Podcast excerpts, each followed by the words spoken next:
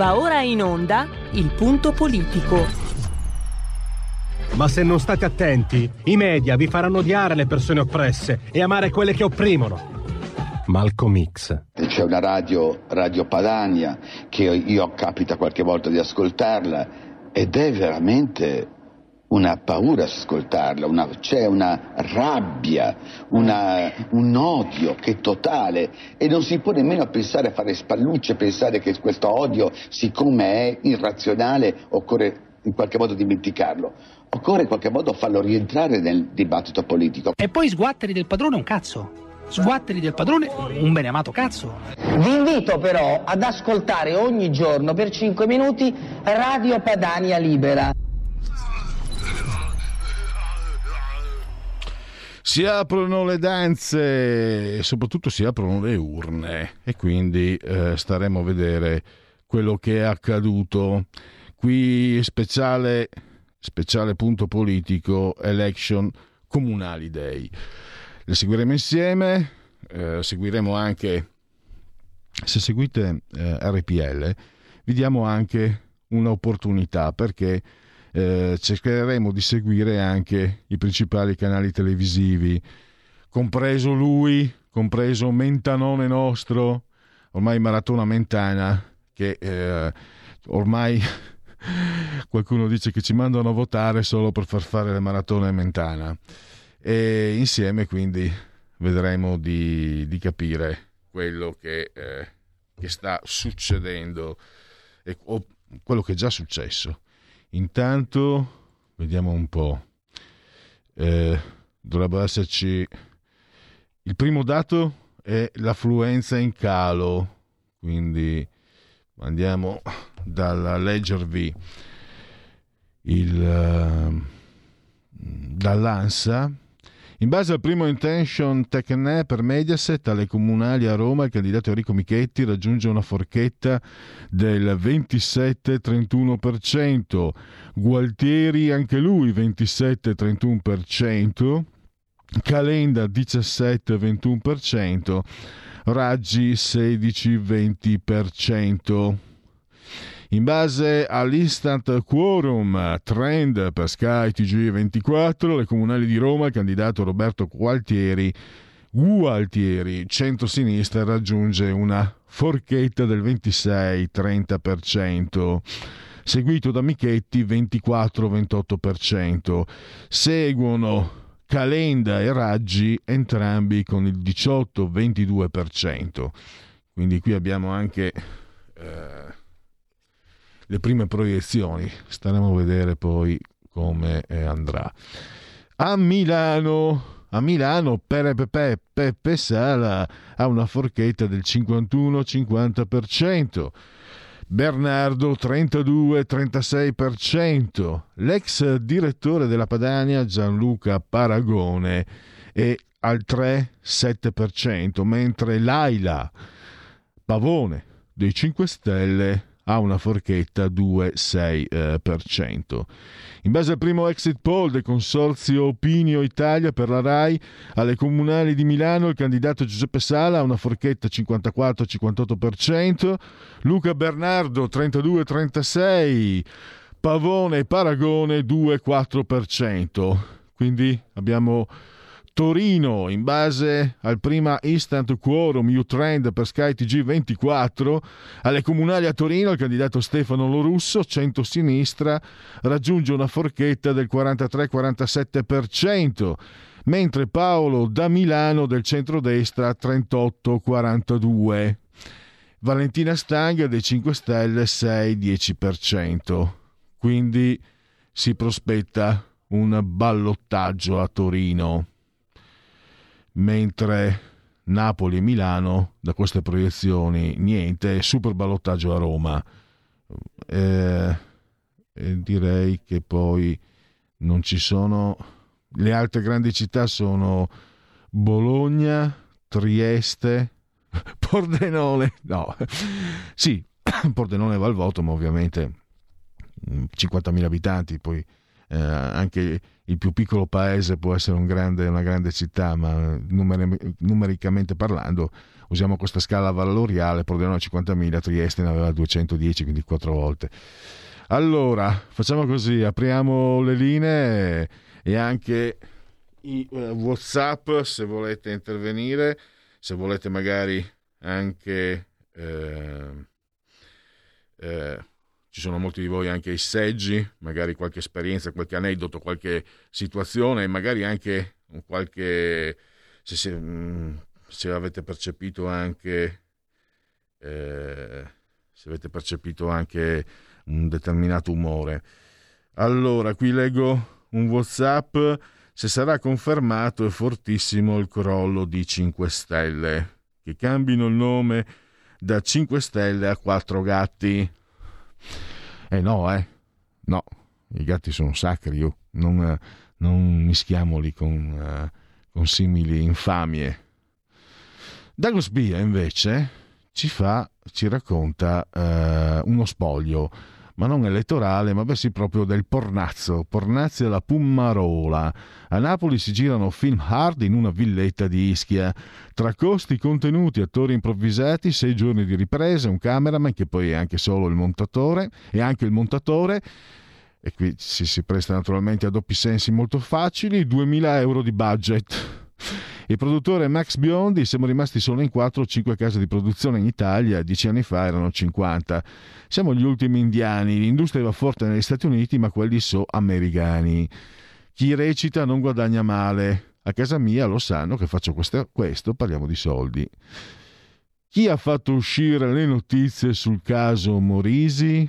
Nella Lega c'è chi punta il dito contro il Viminale, ricordando lo scontro tra Salvini e la Morgese. Chi invece assicura che il Corvo sia all'interno della Procura, malgrado la procuratrice di Verona, Angela Barbaglio, abbia negato una fuoriuscita di informazioni.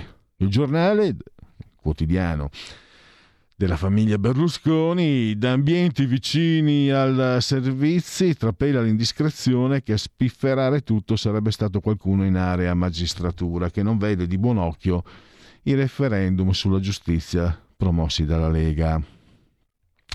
Magari, probabilmente, sono stati sia gli uni che gli altri.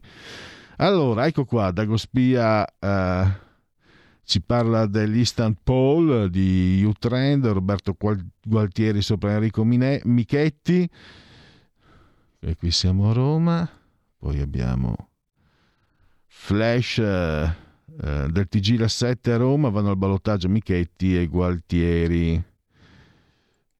Allora, vediamo se riusciamo anche ad aprire. Uh, acconsentiamolo, acconsentiamo. Qui c'è la pubblicità. Ecco. Allora, mm, proviamo a sentire la 7. Allora sì, eh, Michetti sostenuto da tutto il centrodestra, quindi scontato, scusatemi ma un ritorno audio, scontato un suo arrivo al ballottaggio. Senti, hai, hai, delle, hai delle, luci che sembri Barbara D'Urso, aspetta che vediamo di... Però ti vediamo anche bene, Soprattutto quindi per il centrodestra, perché bisogna, per il centrosinistra okay. bisognerà capire dove allora, vanno quei eh, voti che dalle... Chiara Appendino allora. Eh, Valentina Sganga, cerchiamo Chiara Appendino e probabilmente nelle prossime ore sarà con noi così eh, con lei di questa eh, Grazie, ti ringrazio. Allora andiamo, allora, già che ci siamo, andiamo subito a eh, per illudersi Roma. profondamente quattro, no, Fabio. via il centro-sinistra in assoluto di essere cerchiamo di dare subito il senso eh, di come sono state le, le, prime sensazioni, anche se nessuno dei leader appare ovviamente ancora, ci mancherebbe altro, eh, davanti ai eh, teleschermi. Eh, Marinella Resta e da Michetti. Allora sì, eh, Michetti sostenuto da tutto il centrodestra, quindi scontato, scusatemi ma un ritorno audio, scontato un suo arrivo al ballottaggio. Senti, hai, hai, delle, hai delle luci che sembri Barbara D'Urso, aspetta che vediamo di... Vediamo, torniamo da Tetra, no, rivediamo, ecco, rivediamo, ora che l'abbiamo detto, sennò, eh, ma, se... eh. ma, lo sai che da quattro giorni eh, Dice, la bolletta della luce è... cinque, cinque... Chi lo dice a Cairo che hai tutta quella roba lì? Ecco, adesso, adesso finalmente siamo tornati con le... Ecco, è tutto, è tutto... Ecco, perfetto, vai. All allora dicevamo sostenuto da tutto il centrodestra, quindi c'era un sostanziale, insomma, un grande ottimismo sul ballottaggio. Il problema è con quanto ci si arriva. Dice, ci dicevano adesso degli esponenti più politici, sopra il 30% è un buon risultato, sotto ovviamente non lo sarebbe, ma in realtà l'asticella di tutti i partiti, la somma dei partiti che lo sostengono sarebbe quasi il 40%. Non solo, il centrodestra a Roma gioca un derby tutto interno con Fratelli ci, d'Italia ci che torniamo. il suo bacino elettorale. Marinella, Marinella ci essere... torniamo. Scusa, eh, perché questa è una prima valutazione, abbiamo eh, tutti i nostri ospiti anche e tra l'altro subito dopo le tre e mezza arrivano anche le, eh, le valutazioni flash. Andiamo eh, da Stefano Ferrante e Calenda che ottiene il suo perché se sta attorno al 18-20% è un risultato importante, però in prospettiva diventa un po' ago della bilancia perché qui i giornalisti che sono sempre, come si sa, un po' morbosi dicono ma uh, Calenda che ha fatto la partita contro eh, Gualtieri eh, e la Raggi, ma a questo punto conta meno che l'abbia fatto contro la Raggi. Poi il suo elettorato da che parte andrà? Lì si dice qualcosa, intanto soddisfazione, sì, tema, delusione. Della... Sì, sì, allora ovviamente c'è nell'entourage del candidato un po' di delusione perché l'obiettivo era arrivare al ballottaggio che sarebbe stato un risultato clamoroso. Però ovviamente eh, il, risultato consistente di Calenda che lo ricordiamo ha fatto una corsa solitaria con una sola lista eh, che lo sosteneva senza il ventaglio di liste degli altri candidati cercando di cogliere un eh, consenso trasversale eh, di tutti gli schieramenti no, tradizionali, è un risultato che ha un peso politico che potrà essere eh, giocato eh, in vista del ballottaggio, ma anche in prospettiva, siccome il, il candidato Calenda ha fatto questa corsa molto sul sindaco, sulla sua personalità, sul suo personaggio, nell'agone politico nazionale. Vedremo con quali eh, prospettive. Il primo commento atteso qui è quello di Matteo Richetti. Più tardi, quando i dati saranno consolidati, arriverà Carlo Calenda a dare la sua la sua valutazione. Perfetto, per allora sei autorizzato a scegliere se avere la mascherina o no, ma così per favore no. Andiamo, andiamo da Alessandra Sardoni, eh, allora lì da parte di Gualtieri già si sapeva che il, il posto in, eh, in ballottaggio era assicurato, forse però i numeri non sono, non sono per ora molto tranquillizzanti.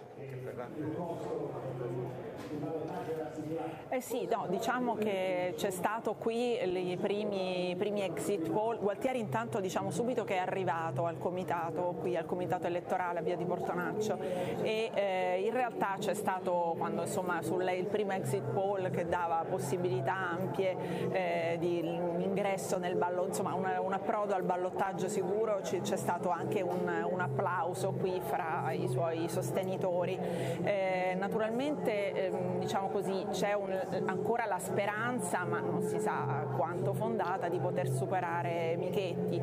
Però insomma io credo che per il centro-sinistra eh, il punto sia arrivare, fosse arrivare al ballottaggio, eh, se anche è vero che poi non, non, non avessero particolari timori, però insomma eh, sappiamo che è stata una partita molto sofferta, quella, Roma, quella di Roma, che la Raggi anche ha tentato la sua, eh, la sua rimonta, non ha mollato la presa, Calenda, loro hanno temuto anche Calenda, come diceva Stefano Ferrante, e anche che potesse togliere qualcosa a sinistra perché è, nato, è stato eletto, come sappiamo, nel Partito Democratico, poi nel Parlamento Europeo.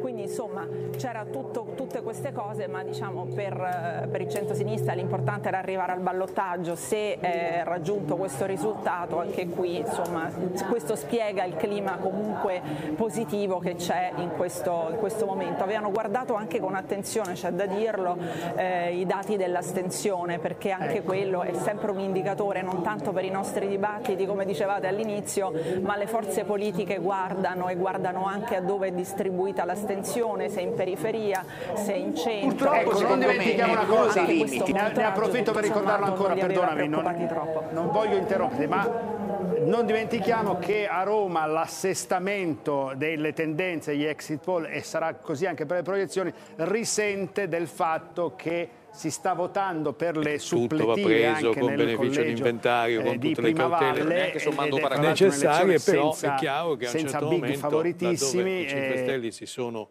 alleati possono dire Manfredi l'abbiamo portato noi avanti, e da altre parti addirittura non hanno nemmeno cioè, la, quel, quel potere Invece adesso abbiamo girato, se ci state ascoltando, TG24, Sky TG24, Ferruccio Uccio De Bortoli sta parlando. Perché Torino, eh, lo russo, ha un risultato nettamente superiore rispetto a quelli che erano, che erano i sondaggi, insomma.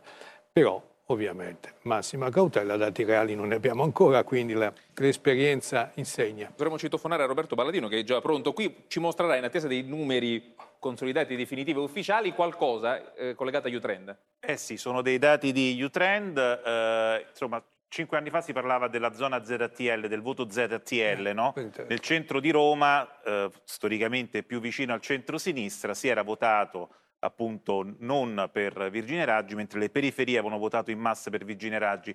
Questa è la differenza di affluenza di ieri sera delle 23 evidentemente e andiamo a vedere una grande differenza, si è votato molto nel centro storico di Roma o almeno si è votato molto di più rispetto alle periferie che sono storicamente, almeno all'ultimo voto, più vicine a 5 Stelle e centrodestra. Capiremo dai numeri che stanno arrivando insomma quello che eh, vorrà dire questo, ma insomma i sondaggi sembrano già significativi. Rapidamente Fabio, questo è l'ultimo aggiornamento, siamo a circa la metà dei comuni eh, presi in considerazione, 59,82%, non ci facciamo troppo ingannare, le grandi città arrivano all'ultimo, questo non è un dato in proporzione, ma è un dato... Invece... Adesso uh, cerchiamo di fare zapping appunto e siamo su uh, eh, TGCOM 24, il politologo Pasquino, se, no, se non ho visto male.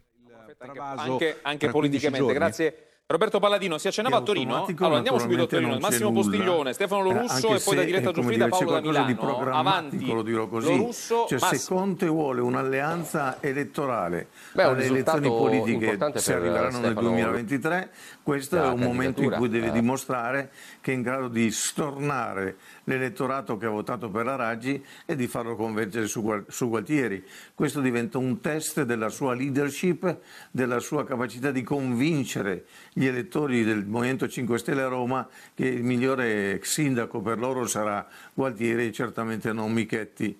Non è neanche detto che tutti coloro che hanno votato Calenda siano disposti a convergere su Michetti, tutt'altro. Una parte, come dire, se, andrà, se rimarrà a casa, il suo candidato non passa e quindi rimane a casa.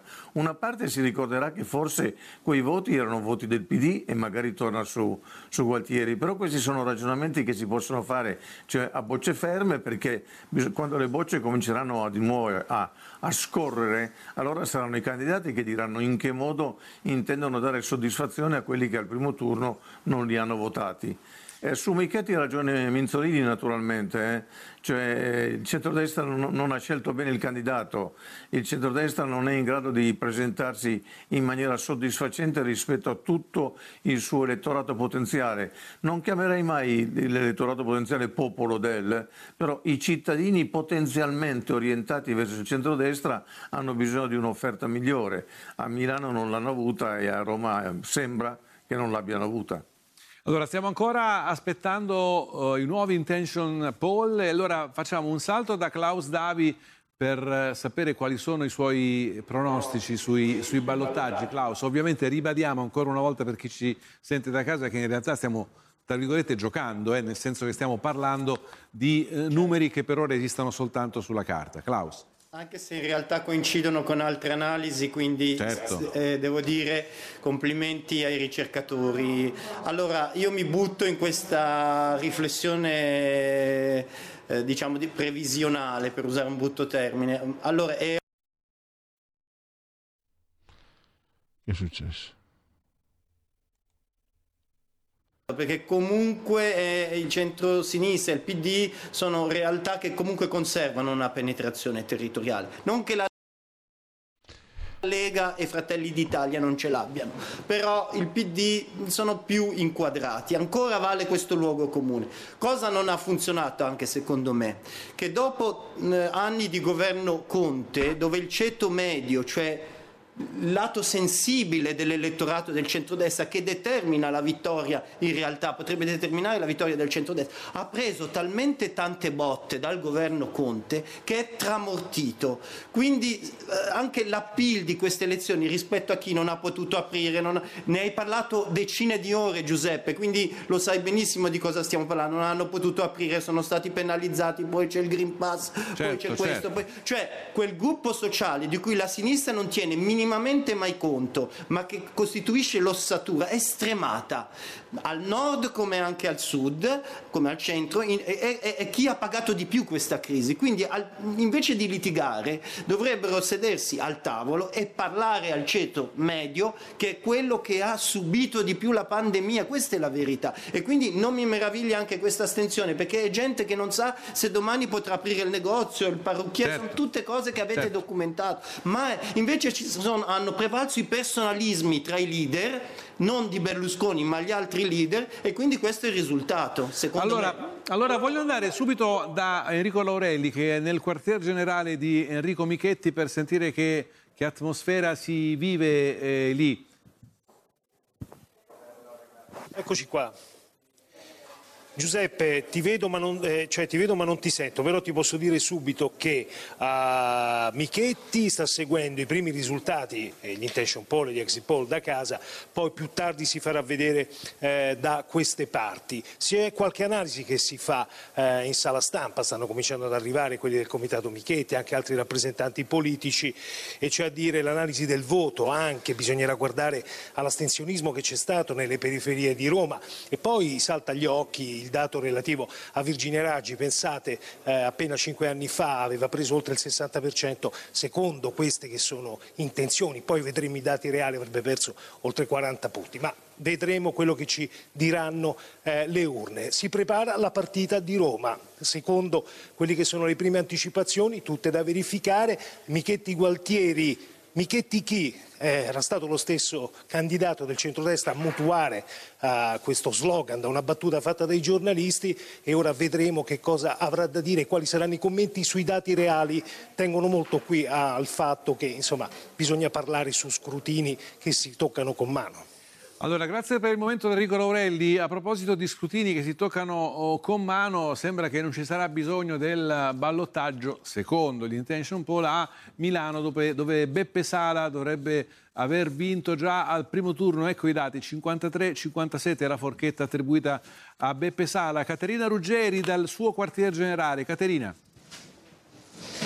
Allora ci troviamo qui dove effettivamente si sta respirando un cauto ottimismo, soprattutto dopo i dati che hai dato tu da studio. Beppe, siamo nel quartiere generale di Beppe Sala, candidato del centro-sinistra, sostenuto da ben otto liste che tenta allora, il bis. Eh, vediamo se riesco a togliere l'audio. Adesso noi andiamo all'intervallo. Dai che ce la posso fare, bravo Pellegrini. Mamma mia, dopo impianti 2 è il secondo esame più difficile per diventare ingegneri elettronici. Allora, intervallo, maratona election uh, day, election comunali day. Cerchiamo di, anche di farvi sentire un po' con lo zapping eh, i vari, avete sentito anche um, il politologo Pasquino, avete sentito Ferruccio De Bortoli, avete sentito Klaus Davi e diciamo cerchiamo di fornire questo servizio. In un certo senso facciamo come il cuculo, cioè deponiamo le uova nel nido degli altri, cioè facciamo sentire gli ospiti degli altri perché... Eh, perché oggi mi andava di fare così. Allora, ma poi vi sentiremo gli ospiti più importanti, ve lo posso pronunciare, il direttore Giulio Cainarca, vado in rigoroso ordine di, di, di grado, quindi il generale, il direttore Giulio Cainarca, poi eh, l'uomo ovunque Marco Pinti e naturalmente il gigantesco Antonino Danna. Sentiremo nel, nel corso del prosieguo, nel prosieguo di questa trasmissione. Vi ricordo sempre che siete sintonizzati su RPL Radio, la vostra voce, chi si abbona a RPL campa oltre cent'anni e mi sa che prima o poi finirò per crederci anch'io. Prego.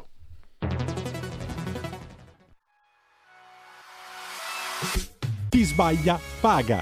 Ci metto la firma. referendum giustizia. 1. Riforma del CSM. Stop allo strapotere delle correnti. 2. Responsabilità diretta dei magistrati. Più tutele per i cittadini. Chi sbaglia paga. 3. Equa valutazione dei magistrati. I magistrati non possono essere controllati solo da altri magistrati. 4. Separazione delle carriere dei magistrati. Stop alle porte girevoli per ruoli e funzioni. 5. Limiti agli abusi della custodia cautelare. Per una giustizia giusta è un equo processo per tutti. 6. Abolizione decreto Severino. Più tutele per sindaci e amministratori. Firma anche tu ai gazebo della Lega nelle piazze e in tutti i municipi d'Italia. Trovi tutte le informazioni sul sito legaonline.it. Chi sbaglia paga. Ci metto la firma. Referendum giustizia.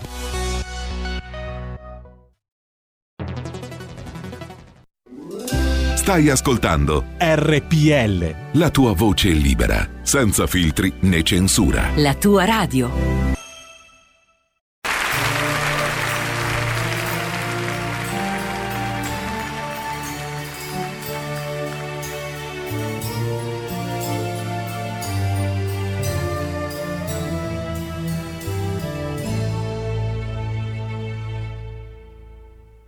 Generalmente mi ricordo una domenica di sole,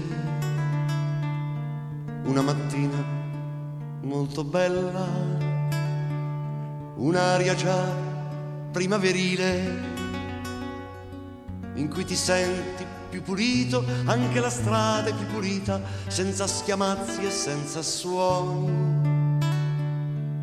Chissà perché non piove mai quando ci sono le elezioni. Una curiosa sensazione che rassomiglia un po' a un esame di cui non senti la paura, ma una leggera eccitazione e poi la gente per la strada li vedo tutti più educati, sembrano anche un po' più buoni. Ed è più bella anche la scuola quando ci sono le lezioni. Persino nei carabinieri c'è un'aria più rassicurante ma mi ci vuole un certo sforzo per presentarmi con coraggio. C'è un gran silenzio nel mio seggio, un senso d'ordine e di pulizia. De-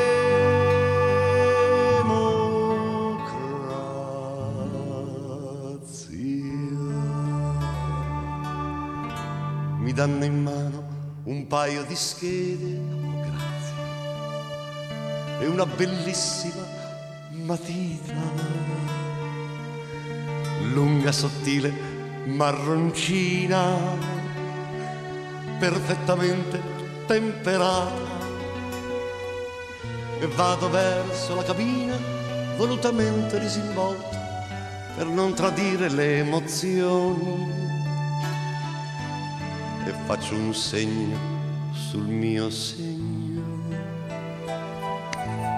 Come sono giuste le lezioni. È proprio vero che fa bene un po' di partecipazione. Con cura piego le due schede e guardo ancora la matita così perfetta e temperata quasi quasi me la porto via.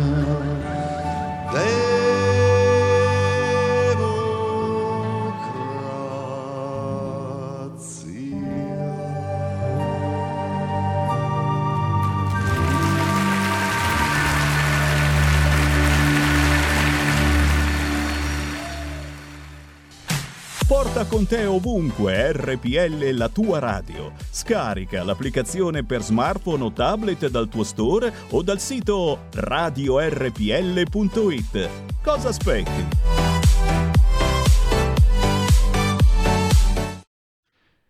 Allora, stavo dicendo sempre su RPL eh, sintonizzati in simultanea quando sono scoccate le 15.35, Election Day, stavo dicendo ai nostri grandi registi Roberto e Federico se hanno notato anche loro che ehm, generalmente quando si presentano le, le, regioni italiane si parte ordine di lettura quasi, come se, se l'Italia fosse un libro, quindi Val d'Aosta, Piemonte, Liguria, Lombardia, Veneto, si scende Adesso ho notato, però aspetta, chiedo conferma, siccome è già la seconda o terza volta, si parte sempre in ordine alfabetico.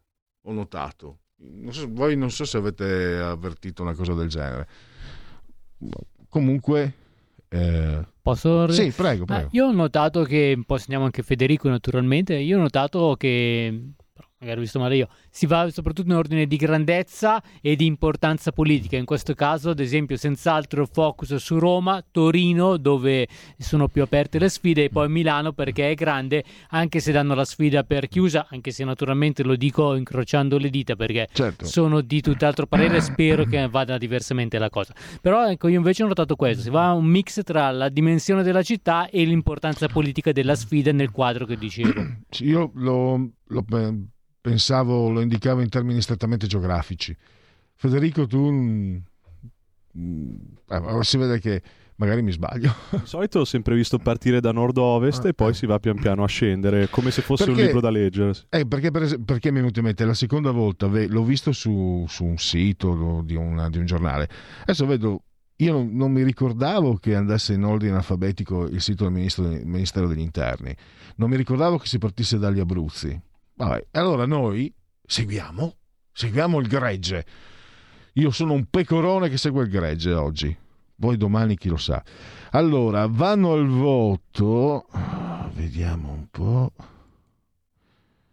E eh beh, sì, però questi qua, qua scusate, ma eh, diventa, diventa, amici degli Abruzzi. Qui solo, solo Chieti ci sono 165 comuni che vanno al voto. D'altronde erano 12 milioni, se non sbaglio, gli elettori. Quindi niente, niente, rinuncio, rinuncio all'impresa, rinuncio all'impresa. E, ehm, andiamo, eh, cosa mai poi andremo a vedere eh, magari mm, Roma e Milano, Torino, vediamo un po', sono sulla Lombardia, Milano, zero, è tutto zero comunque, a livello di spogli, anche perché appunto la chiusura dei seggi alle 15, poi chi ha fatto lo scrutatore lo sa, insomma ci, sono, insomma, ci si, organizza, si deve organizzare, eccetera. E io mi ricordo, ma tanti anni fa, avevo un presidente di seggio democristiano, bravissimo, e riuscivamo, poi, perché poi tra loro presidenti di seggio si fanno anche, fanno anche un po' la gara. Sono arrivato prima, cioè da, dalle nostre parti almeno, dalle mie parti, e quindi però andava uno veramente bravo che mm, andava velocissimo. Sentiamo allora, sentiamo l'ottimo Specchia uh, su, Ra- su Rai News 24. Dal punto di vista tecnico, dal punto di vista professionale e, e umano, una persona eccelsa, però bisogna capire che Roma è, è Roma. Volevo Quindi, chiedere se la, capire, la pensano, capire, se scusate, la pensano... Capire, capire dopo i voti... I... Abbiamo, non abbiamo un ottimo collegamento, Francesco, siamo da te tra poco, però volevo capire se anche Ettore Maria Colombo, Marco Antonelli, se la pensavano così, il centrodestra non ha scelto figure civiche così da appeal per eh, l'elettorato, è stato questo l'errore o cosa? Colombo? Ha ricevuto anche tanti no il centrodestra, mi pare. Oltretutto volevo mettere in fila due o tre cose. Allora, la prima è che eh, mi fa piacere che Francesco stimi molto il candidato Bernardo a Milano e il candidato Michetti a Roma. Eh, sono stati due candidati disastrosi, non solo dal punto di vista politico, ma dal punto di vista umano e anche professionale, perché uno va in giro con la eh, adesso state ascoltando, eh, sempre da Sky 24, eh, da Rai News 24, Ettore Maria Colombo del, di QN. Eh, quindi francamente mi fa piacere che li stimi, ma insomma non, non si possono guardare, come si dice eh, qui a Roma, eh, nessuno dei due. Eh, perde anche il candidato che era invece un civico per bene eh, da Milano a Torino, comunque molto indietro rispetto alle aspettative, e perde rovinosamente Maresca a Napoli. Eh, nonostante mm. eh, Manfredi avesse la concorrenza di ben due liste a sinistra, di cui una rappresentata da Bassolino. Ergo, e questo lo dico all'amico Cattaneo, eh, se il centrodestra non fa una seria riflessione sui propri errori, non solo sulla scelta dei candidati, ma anche eh, sul fatto che la sua coalizione fa acqua da tutte le parti, il centrodestra non ne esce e, e continuerà a fare disastri come ha dimostrato in questa campagna elettorale. Quindi urge, lo dico per loro, eh, a me non me ne può fregare di meno, urge una profonda riflessione da parte del centrodestra e dei suoi leader. Eh, detto questo, però, non penso, rispetto sempre a quanto si diceva prima, che eh, il caso che ha investito Fratelli d'Italia pesantemente, eh, quello del barone Nero, e forse neanche il caso Morisi abbiano spostato più di tanto. Gli elettori questa volta sono andati a votare per buone amministrazioni per avere dei candidati. Allora, un attimo solo, Ettore, perdonami, chiedo alla regia se può isolare l'audio di Specchia, se no eh, rientra prepotentemente. Sì, sentiamo degli strani eh, rumori. Eh, prego, Ettore, perché poi andiamo subito al Partito sì, Democratico da Martina Cecchi De Rossi a sentire le reazioni sì, là. Volevo perché... concludere, volevo prego. ciò non toglie che, ripeto, secondo me il centrosinistra si illuderà molto rispetto a questi risultati perché eh. l'astensione è, è ciclopica e poi volevo far notare che non è un caso che sia Grillo che Casaleggio parlino e tutte e due dicano torniamo alle origini del movimento. Questo è un siluro a Conte, cioè a un leader di un partito che eh, nelle grandi città, esclusa Roma, n- non riesce a prendere che percentuali ridicole e che a Milano forse la candidata ex eh, manager del Fatto Quotidiano prende gli stessi voti che prende Gianluigi Paragone con la sua lista Italexit. Quindi sì, eh, quello PD, è, un dato, è un dato che sicuramente fa, PD fa avrà effetto. molto da riflettere. Ettore, andiamo a vedere, però, tu Calabria, parli di illusione del PD, Calabria. andiamo a leggere Calabria... un attimo, Ettore, Ettore, un attimo solo, scusa. Eh, non so perché dovremmo avere Martina Cecchi De Rossi, sì. che non so se è proprio al PD. Allora, continuiamo noi, continuate voi anche, magari se volete raccontare eh, se siete andati a votare, perché non siete andati a votare, come, visto che il, come al solito il partito più grande è quello delle astensioni. Non so se sia a tutt'oggi, ma mi ricordo avevo seguito una ventina d'anni fa le elezioni in Russia, per il giornale La Padania ancora, e mi ricordo che mi aveva stupito che in Russia la, la Duma, se non sbaglio, aveva i seggi riservati in rappresentanza astens- a coloro che si erano astenuti. Allora, qui abbiamo un messaggio. Per Milano bisogna riconoscere che Giorgetti ci aveva azzeccato. Poi ancora. Godo di brutto vedere la appendicite bocciata su tutta la linea. Le sue piste ciclabili inutili non hanno pagato. Andrea da Torino. L'appendicite. L'appendino. Che ho letto che storpiare i nomi è cosa fascista. Pensate un po', ho letto, eh, non so se sia vero, qualcuno pensa che storpiare i nomi sia cosa fascista. Eh, quando, quando non lo fa uno di sinistra. allora, cosa abbiamo qui? Eh, si vede che ai, milanesi piacciono i pregiudicati e mi sa che l'abbiamo fatta molle anche noi. Oibò, questa è una similitudine scatologica. Dannazione. Allora, grazie anche per questi interventi. Intanto vediamo anche qualche aggiornamento sugli exit poll. Allora, ormai la lingua inglese La si vuole ovunque. Testa a testa Gualtieri Michetti a Roma, Sala oltre il 50% a Milano, il centro-sinistra al primo turno a Napoli e Bologna ed è avanti a Torino. Affluenza al 59,79%.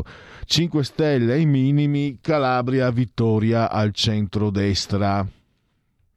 Che anche lì, eh, siccome in Calabria la sinistra si è presentata con non so 27 liste, quindi si è suicidata da sola. Però lì cosa scrivono i giornali, i giornali quelli bravi? Eh, beh, insomma, che, che Occhiuto, il candidato del centrodestra, è un candidato impresentabile, perché a loro non piace. Crolla l'affluenza a Milano alle urne solo il 47%, è il dato più basso di sempre. Eh, diciamo, guardalo lì, per Peppe Sala, come si fa ad andare a votare? Mamma mia, cioè io so votare proprio perché c'è Peppe, Peppe, Peppe Sala, però io sono parte in causa, ho le mie motivazioni, ma io penso una persona laica che, non, che segue la politica il giusto, cioè vede Peppe, Peppe, Peppe Sala, tutti lo danno lì, eh, fai fatica, eh. Le ultime parole del pilota Petrescu, piccola deviazione, chiedo di rientrare a Linate, la tragedia davvero impressionante, lo sapete l'aereo da turismo che si è schiantato a San Donato Milanese, otto morti tra i quali anche un bambino. E allora è meglio tornare alla politica, va, che almeno è più... Eh, c'è una telefonata intanto. Pronto? Pronto Pierluigi? Ciao. Tempo ci sentiamo. Ciao Mario. Bentornato, bentornato. Scusa, è quello che sto per dire è prodromico, quindi mi sai dire l'affluenza alle urne a Roma per cortesia? Mm. Allora... No, perché prodromico è quello che dovrò dire io. Capito? No, perché allora eh, 59,79 l'affluenza eh, nazionale. No, dico sulla Roma. E purtroppo le cifre adesso io le, le, mi metto a cercarle. Posso dirti una cosa: che prima in, un servizio, in in un servizio, spiegavano che sono, è venuto meno l'affluenza nelle periferie a Roma. Allora, allora ti dico quello che, quello che io penso. Penso che tu sarai contento per quello che dirò, insomma, sarei d'accordo perché anche tu la pensi come me su questo. Vedi, a Roma alla fine sarà sotto il 50%, quindi praticamente non c'è andato nessuno nelle periferie. Allora, oggi come oggi la democrazia, specialmente in Italia, è diventata elitaria, cioè votano i ricchi, vota chi sta bene. E oggi chi sta bene vota a sinistra per un cambio epocale sociale. E non vogliono cambiare la situazione i poveretti che stanno nelle periferie, che hanno a che fare col degrado, l'abbandono, la sportizia, la criminalità, l'immigrazione clandestina, nella povertà più assoluta, nella disperazione più assoluta, il primo diritto che loro rivendicano non è quello di andare a votare, di avere una scheda e una matita in mano, ma è quella di avere tre pasti decenti sul tavolo ogni giorno che Dio manda in terra e poter sopravvivere e quando, finché ci sarà questa condizione, lo so, questa è un'analisi quasi comunista, quasi, oserei dire quasi marxista, ma tant'è, lo so, sto facendo una, un'analisi raffazzonata da sociologo da strapasso, però questo è, fino a che non esaminiamo questo fenomeno, specialmente a destra, con questo non dico che bisogna ignorare le periferie, bisogna andare a curare particolarmente le, le, le periferie, affinché quella gente che vive in quel degrado lì, in quella disperazione, possa avere un livello di vita decente e poter poi sì, dice sì, oggi vivo decentemente e posso anche andare a votare. Oggi come oggi non vota nessuno, specialmente in periferia, perché è disperato e chi se ne frega del voto. È un diritto che ormai hanno solo i ricchi e quindi se io non ho da mangiare, che me ne frega a me della libertà, che ho da fare? È un'analisi molto vicina a, a quella marxista. E io rimpiango da vecchio anticomunista viscerale i tempi in cui c'era forse il Partito Comunista che organizzava, dava la partecipazione, riuniva le persone nei club, nelle cooperative, quello che era, quello che non nei club, diciamo nelle sedi di partito, era organizzato. E questa è la giustificazione del...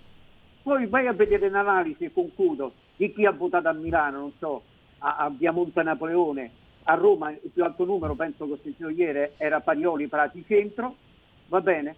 E la gente che abita a Quarto Giaro, a Torbella Monaca, a Scampia o a San Salvario a Torino non vota per lui.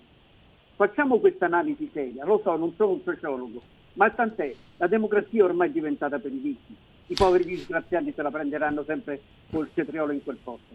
Ti saluto, ciao. Eh, a Mario dico, se, se continua a ascoltarmi anche dopo il telefono, ieri ho trovato solo l'affluenza di ieri sera alle 22 a Roma era poco sopra il 36% e le previsioni comunque dicono previsioni meno del 57% del 2016 quindi vicino a quello sembra avverarsi quello che aveva detto l'ascoltatore Mario c'è un'altra telefonata pronto?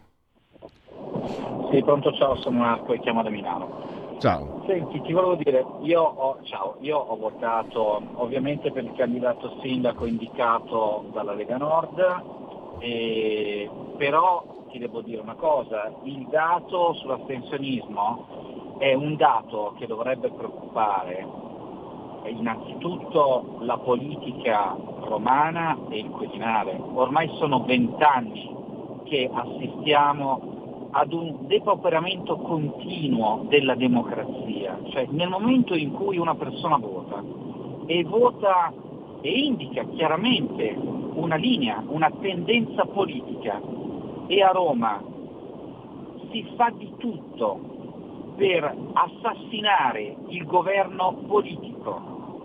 Da Berlusconi in poi è stato un continuo, è stato un continuo passare da emergenza a emergenza. Uno stato d'eccezione, come direbbe Cacciari, che si protrae ormai da vent'anni. Allora è inutile prendersela con il cittadino che si è stufato. Il cittadino sa che qualsiasi tipo di voto egli possa dare, i giochi di palazzo, le cordate mettono su economisti come Monti, banchieri come Draghi e con lo stato d'eccezione fanno quello che gli pare, non devono nemmeno passare per le Camere. Lo stesso Parlamento viene svuotato. Siamo poi, eh, quando si vota per esempio per un'amministrativa, assistiamo a delle nullità candidate, eh, come per esempio la Raggi, come la Appendino, o, o gente come Sala, no? genero di Bazzoli, ancora o nullità oppure amici dei banchieri. Eh, non possiamo sempre prendercela con il cittadino e a questo proposito dico non è solo il cittadino povero che vive nelle periferie che si è stufato, è il cittadino che vive anche all'interno del centro storico e che non necessariamente vota PD e che però si è rotto le balle perché è stufo di assistere a queste moine. Grazie. Grazie a Marco. Un'altra no, perfetto visto, beh, voi continuate, ci state mandando anche molti WhatsApp.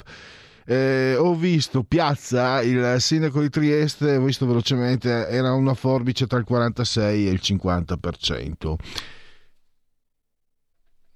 Io non so, non ho niente da mettervi in palio. Caspita, cosa posso mettere in palio? Un caffè se passate. Offro qualcosa a, a chi mi sa dire una particolarità del sindaco uscente Piazza, sindaco del centrodestra, al di là del fatto che mi è profondamente antipatico perché lo conosco. Non l'avrei mai votato, sinceramente, se abitessi a Trieste, però è un sindaco che è stato capace di portare via Muggia da, dopo 30 anni di, di, sinistra, di portare via alla sinistra eh, anche Trieste. Ma una caratteristica che dal punto di vista territoriale, per la sensibilità leghista, dovrebbe risaltare. Vabbè, se qualcuno vuole farmelo sapere via WhatsApp o per telefono, io sono qui. Io sono qui, non mi muovo. Allora, Antonello mi scrive: Ma le suppletive come sono andate? Non hanno votato ieri e sto cercando di seguire anche le suppletive di Pisa con eh, Enrico Letta. Però eh, fammi controllare, Antonello, perché allora, adesso, vediamo in Toscana. Eh, Pisa, ma a Pisa c'erano solo eh, quattro comuni. Eh, però credo appunto che mh, mm, vedremo, ti farò sapere eh, Antonello perché ovviamente c'era anche la curiosità. Eh, scusate. No, aspetta, non era Pisa, era Siena? Siena, scusate. Perché mi, conf- mi sono confuso perché eh, Enrico Letta è nato a, a, Pisa, ma in realtà lui appunto è di, è, si è candidato a Siena, quindi... Cioè che voi lo sapete che da quello che so, se fossi in Toscana rischierei grosso, perché confondere Pisa con Siena in Toscana mi sembra che sia una cosa terrificante. Allora, comunque, ah, il comune di, di, di, di Luciano Moggi va anche. No, aspetta, questo fosse Monticiano. Mi sembra sia il comune di Luciano Moggi, mi sembrava. Allora, andiamo a leggere supplettive. Beh, l'ultima notizia di un giorno fa che ho, trovo, ho trovato io, quindi eh, lo scopriremo vivendo, come dicevano loro. Allora, io voto Lega, sono tesserato, ma dal PD non ci libereremo mai. Delusione da Roma e, da Mila- e a Milano. Già, ciao da Paolo da Marsala. E un saluto anche alla Sicilia. Qui eh, Arturo che scrive: Giorgetti deve essere cacciato a calcio in culo addirittura. Qui siamo, qui siamo veramente. Sì, siamo nella severità e poi, come sempre, le sinistre vanno a votare compatte per qualunque candidato proposto. Il centro-destra no, e così si frega da solo. Quando imparerà a servirsi dell'unica arma che ha, SIG. E, e poi ancora. Cos'è sta roba? Video moda dove sono protagonista. Chi è che mi manda queste cose? È un avance? Vediamo che video è. Se, se, è un avance, se è un avance porno. Eh, No, eh? Anche no. No, non è porno. Ma comunque non è. Eh, non, mi, non mi sembra che riguardi le elezioni. Allora, vediamo eh, qualche altro eh, aggiornamento.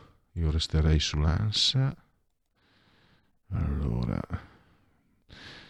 chiusi altri alle 15 seggi, quindi eh, 1100, ecco qua, 1192 le amministrazioni comunali, 1192 municipi.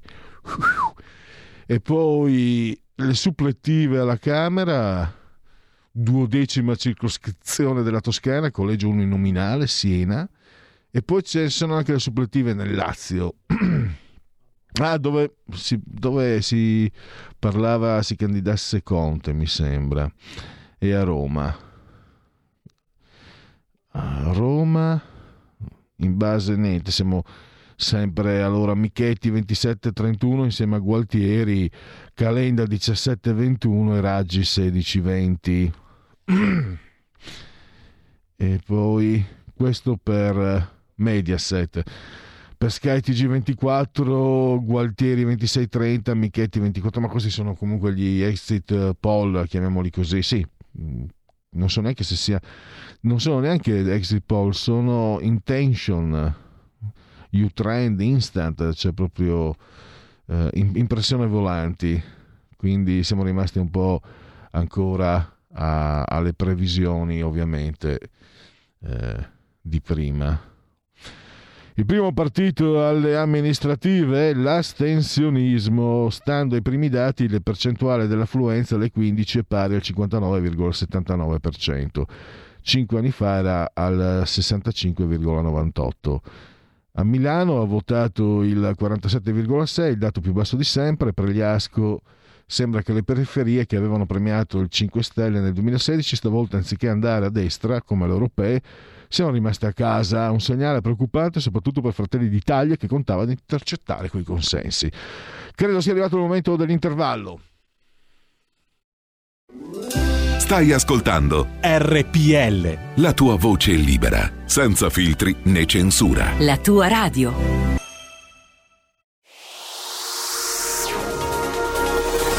Exclusive Dance Chart. Exclusive Dance Chart. Ciao belli, sono Max Martinelli. Con la DJ Isabi vi aspetto su RPL per farvi fare tanti saltelli con la Exclusive Dance Chart, la classifica dance nazionale. Dalle 23 il sabato, se avete voglia di dance, vi aspetto su RPL con la Exclusive Dance Chart. Tanti saltelli con la B e il Martinelli su RPL. Exclusive Dance Chart. Il futuro appartiene a chi fa squadra. Le radio italiane si uniscono per giocare la partita da protagoniste. Nasce l'app Radio Player Italia. 140 stazioni in una sola rete. Scegli la tua preferita e ascolta il suono perfetto del digitale. Gratis, senza registrazione, senza interruzioni.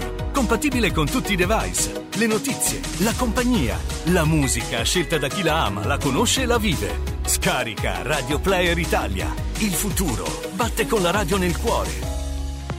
Anche RPL è disponibile su Radio Player Italia.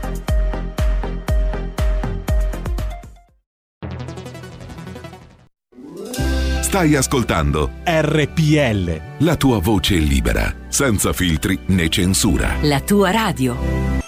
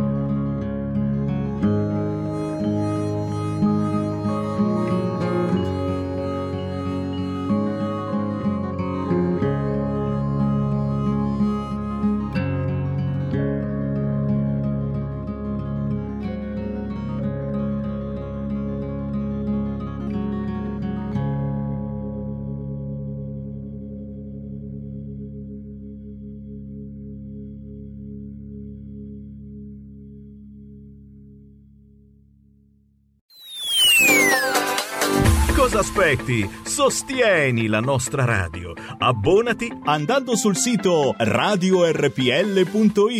Clicca abbonati e segui le istruzioni. Facile, no? E siamo rientrati in simultanea con voi quando sono le 16.04, questa è RPL Radio e abbiamo in onda il direttore Giulio, anzi via Skype, in collegamento Skype, eh, sia il direttore Giulio Cainarca che il grande Antonino Danna. Benvenuti a entrambi. Ah, scusate, Eh, cominciamo bene comunque perché abbiamo Antonino Danna. Ciao Antonino. Buon pomeriggio amici e amici miei, ma non dell'avventura. Ciao Pelle, sono contento di essere qui al punto politico, devo dire la verità. Non avevamo mai condotto niente assieme, sono molto contento. Grazie del- del- dell'ospitata. Una, una osserva- dovrebbe esserci anche Giulio. Tra poco dovrebbe essere in collegamento. Eh, Antonino, vi- parliamo di una terra che conosci bene. Fammi capire una cosa. Dimmi. Perché l'unico candidato, diciamo, di centrodestra che aveva i favori del pronostico... Pronto? Ai, mamma mia, aiuto. Ecco il direttore Giulio Cainarca. Ah, Ciao. Per fortuna sono riuscito a, a, mm, tarare i microfoni. sì. Perfetto. Allora, eh, Giulio, stavo chiedendo a... Mi sentite? Sì.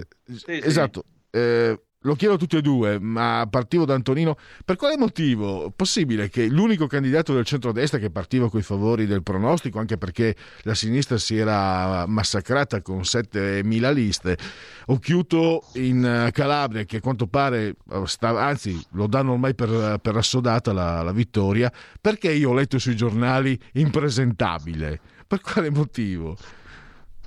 Ma questo lo vorrei capire pure io. Erano risultati un paio di impresentabili al controllo fatto eh, nelle liste di Occhiuto, ma in realtà mi pare che io ho fatto anche una ricerca su Google proprio prima della trasmissione. A me pare che non ci sia eh, motivo per eh, definirlo impresentabile. Semmai è un signore che fa politica da tempo, è conosciuto in Calabria, a differenza della candidata principale del centro-sinistra, che eh, sì, è una professoressa, è una scienziata, è una clinica, ma ahimè non ha, eh, non ha evidentemente avuto tutta questa presa. E poi le 27 liste, come dici tu. Del resto, il centro-sinistra in Calabria, anche alle ultime elezioni, quando c'era la buonanima di Iole Santelli che vinse, eh, il centro-sinistra era partito con grandi eh, propositi di rinnovamento, tutti nella figura di un mio concittadino Pippo Callipo, il patron del Tonno Callipo, nonché dell'omonima squadra eh, di volley, solo che eh, Callipo non è stato eletto presidente eh, della regione Calabria, è stato per un po' eh, in consiglio regionale, dopodiché se n'è andato. Quindi era tutto da rifare. Alla fine della fiera ha vinto il centrodestra, e va bene così, insomma. Ecco, fammi chiedere, Ora vedremo fammi che cosa chiedere- c'è da fare per questa regione. Fammi chiedere eh, al nostro direttore, ma allora Peppe, Peppe, Peppe Sala qualche problemino con la giustizia lo ha avuto, ma tutti hanno, nessuno ha avuto da dire sulla sua eh, ricandidatura. Sì, ma non era rilevante questa cosa qua, cioè non, non- non c'erano problemi con la giustizia o meno. O meno. Questa, è un- questa- questa- in realtà secondo me è un'elezione molto politica, per quanto diciamo l'affluenza a Milano sia tragica, sotto il 50%. Sì, è storicamente il dato Però più basso, l'hai confermato. Però il messaggio è molto politico, il messaggio è politicissimo e sta dicendo ai partiti del centrodestra o vi svegliate o siete fottuti. Secondo me questo è. Eh, eh, e, e la vittoria di Sala al primo turno, come sembra prospettarsi, pur con tutti i dubbi, sui, cioè i dubbi, pur con tutti i caveat diciamo, e, e le, le cautele su- sui sondaggi, però mi sembra che Sala vincerà al primo turno. E io da cittadino milanese dico che per Milano questa qui è, un- è una sconfitta storica, epocale, mostruosa, che commenteremo a lungo e che andrà valutata seriamente, perché tu non puoi perdere Milano in questo modo così osceno. Così osceno perché hai un candidato che veramente definirlo povero, diciamo, e, e privo di qualsiasi appeal e fargli un complimento, ma non per lui, per carità, cioè io non sto dicendo del, del povero Bernardo, sto dicendo della modalità politica con cui si è arrivati a questo. Cioè Bernardo è una persona rispettabile, un pediatra, un medico che si è impegnato, ha fatto tante belle cose, ma è politicamente che è mm, inconcepibile una, candidatura come questa e come è stata portata avanti e come è stata diciamo sostenuta in maniera ridicola, politicamente ridicola e politicamente disastrosa. Per Milano questa qui è stato un affronto e infatti i cittadini lo hanno preso come tale, gli hanno schiaffato degli schiaffi in faccia paurosi al centrodestra, che è, e Milano è una città di centrodestra. Specie le, periferie, specie le periferie, tra l'altro. eh. Sarei curioso poi di andare a vedere quanto ha preso il candidato Bernardo nelle famose periferie, che erano quelle che avevano dato la vittoria a Formentini nel 93 e da lì in avanti al centrodestra. C'è da notare anche un'altra cosa, Giulio, a proposito di Milano. 47% d'affluenza significa 53% che non ha votato e questo è un dato molto grave sul quale c'è molto da riflettere e molto da valutare. Poi se guardiamo il risultato nazionale, a me viene da piangere perché significa che a votare non c'è andato quasi nessuno. C'è andato solo chi per disciplina storica di partito, eccetera, eccetera, ha scelto eh, di adempiere al suo dovere di cittadino elettore. Ma nel momento in cui una città come Milano esprime solo il 47% di votanti, quindi meno della metà, e questo è un segnale poi, che, Antonino, che dovrebbe sentirsi anche a Roma. Attenzione, a Bologna mi sembra che mm, il candidato del centrodestra è dato sul 26% e quell'altro Matteo Lepore al 65, 60, 65. A Napoli vince col 60% il candidato del, del PD, Catello Maresca al 5 19, Stelle. 19, 23 e 5 Stelle. A Roma eh, ce la si batte, ma insomma Carlo Calenda al 20%, quasi come Roberto Gualtieri e Enrico Michetti, poco, poco meno insomma, e come la Raggi siamo tutti lì. E a Torino l- da Milano sembrava poter essere diciamo, il candidato vincente, mi sembra che lo russo sia davanti e al ballottaggio non so cosa succede. Lasciamo perdere Trieste perché è un mondo a parte. Però il bilancio è completamente negativo, pesantemente negativo. Sì, indubbiamente negativo e c'è poco da dire. Qui c'è da avviare una Cioè, riflessione qua c'è un discorso importante. politico da fare, Mm. c'è un discorso politico in- in- a tutto tondo da fare. Cioè, quando tu vai a Bologna prendi, prendi meno che con la Bor- Borgonzoni, cioè, non, non ha- non sta in piedi sta roba qua. No. Milano lasciamo perdere, non sta in piedi che perdi al primo turno, cioè è una cosa che non sta veramente in piedi. A Napoli è uno schiaffone, ma vabbè, quello Catello Maresca, il magistrato, aveva già detto in tutti i modi che a lui del centrodestra ne fregava niente. A Roma ce la si gioca, però con qualche problema, e a Torino difficoltà. Quindi tu stai facendo un bilancio che a definirlo negativo gli fai un complimento. Sì, paradossalmente il centro-sinistra esce bene e i 5 E il Stelle escono e i 5 Stelle escono con un occhio nero che è la Raggi a Roma spazzata via, ma eh, a Napoli dove invece c'è stato l'apparentamento col PD, percentuali non dico bulgare ma molto elevate e questo evidentemente è anche una via eventuale per le elezioni eh, dell'anno prossimo, del 2023, quando insomma ci faranno votare prima o poi. Ribadisco, il concetto di fondo però è vedere questo forte astensionismo e questi risultati che per il centrodestra, sia pure avanti nei sondaggi a livello nazionale, non si rivelano lusinghieri sotto il piano locale. Anche perché vorrei ricordare che Michetti a Roma, eh, sì, è l'uomo del centrodestra, potrebbe giocarsela, però è l'uomo che è stato messo lì, indicato da Fratelli d'Italia, quindi anche qui un po' di amare in bocca comunque, comunque resta se la vogliamo guardare da questo punto di vista. Eh, a livello politico resta una riflessione molto importante che deve essere avviata e che io condivido con te. Io una riflessione, Mi scusate, sembra scusate, eh, scusate, Eh, Pierluigi. No, volevo, ehm, mi accodo, volevo dire questo, credo che la riflessione eh, sia da farsi a 360 gradi, in questo senso. Fin dall'inizio mi sono io personalmente sono stupito dalla grandissima difficoltà trovata soprattutto dal centrodestra nel trovare, cioè eh, Salvini si è sentito dire più volte no per la candidatura a Milano.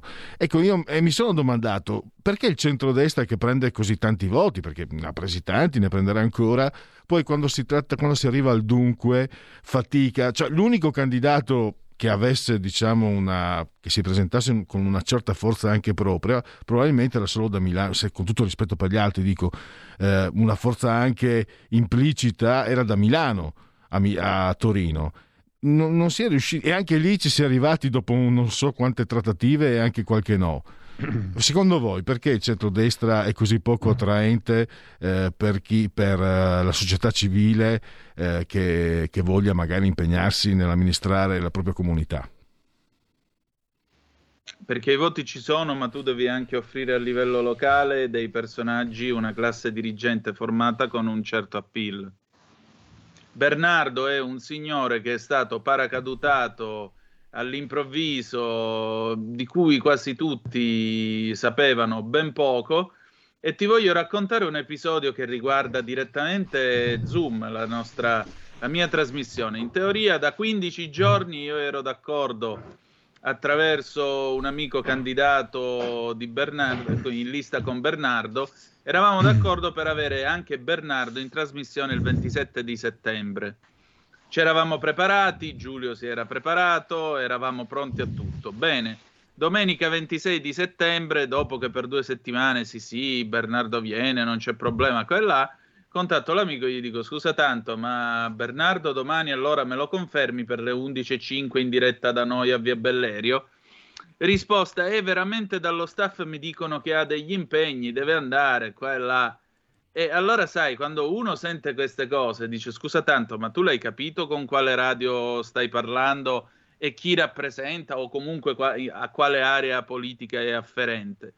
ho detto scusa tanto, mi mandi almeno, mi fai avere almeno un WhatsApp, una dichiarazione registrata, qualcosa.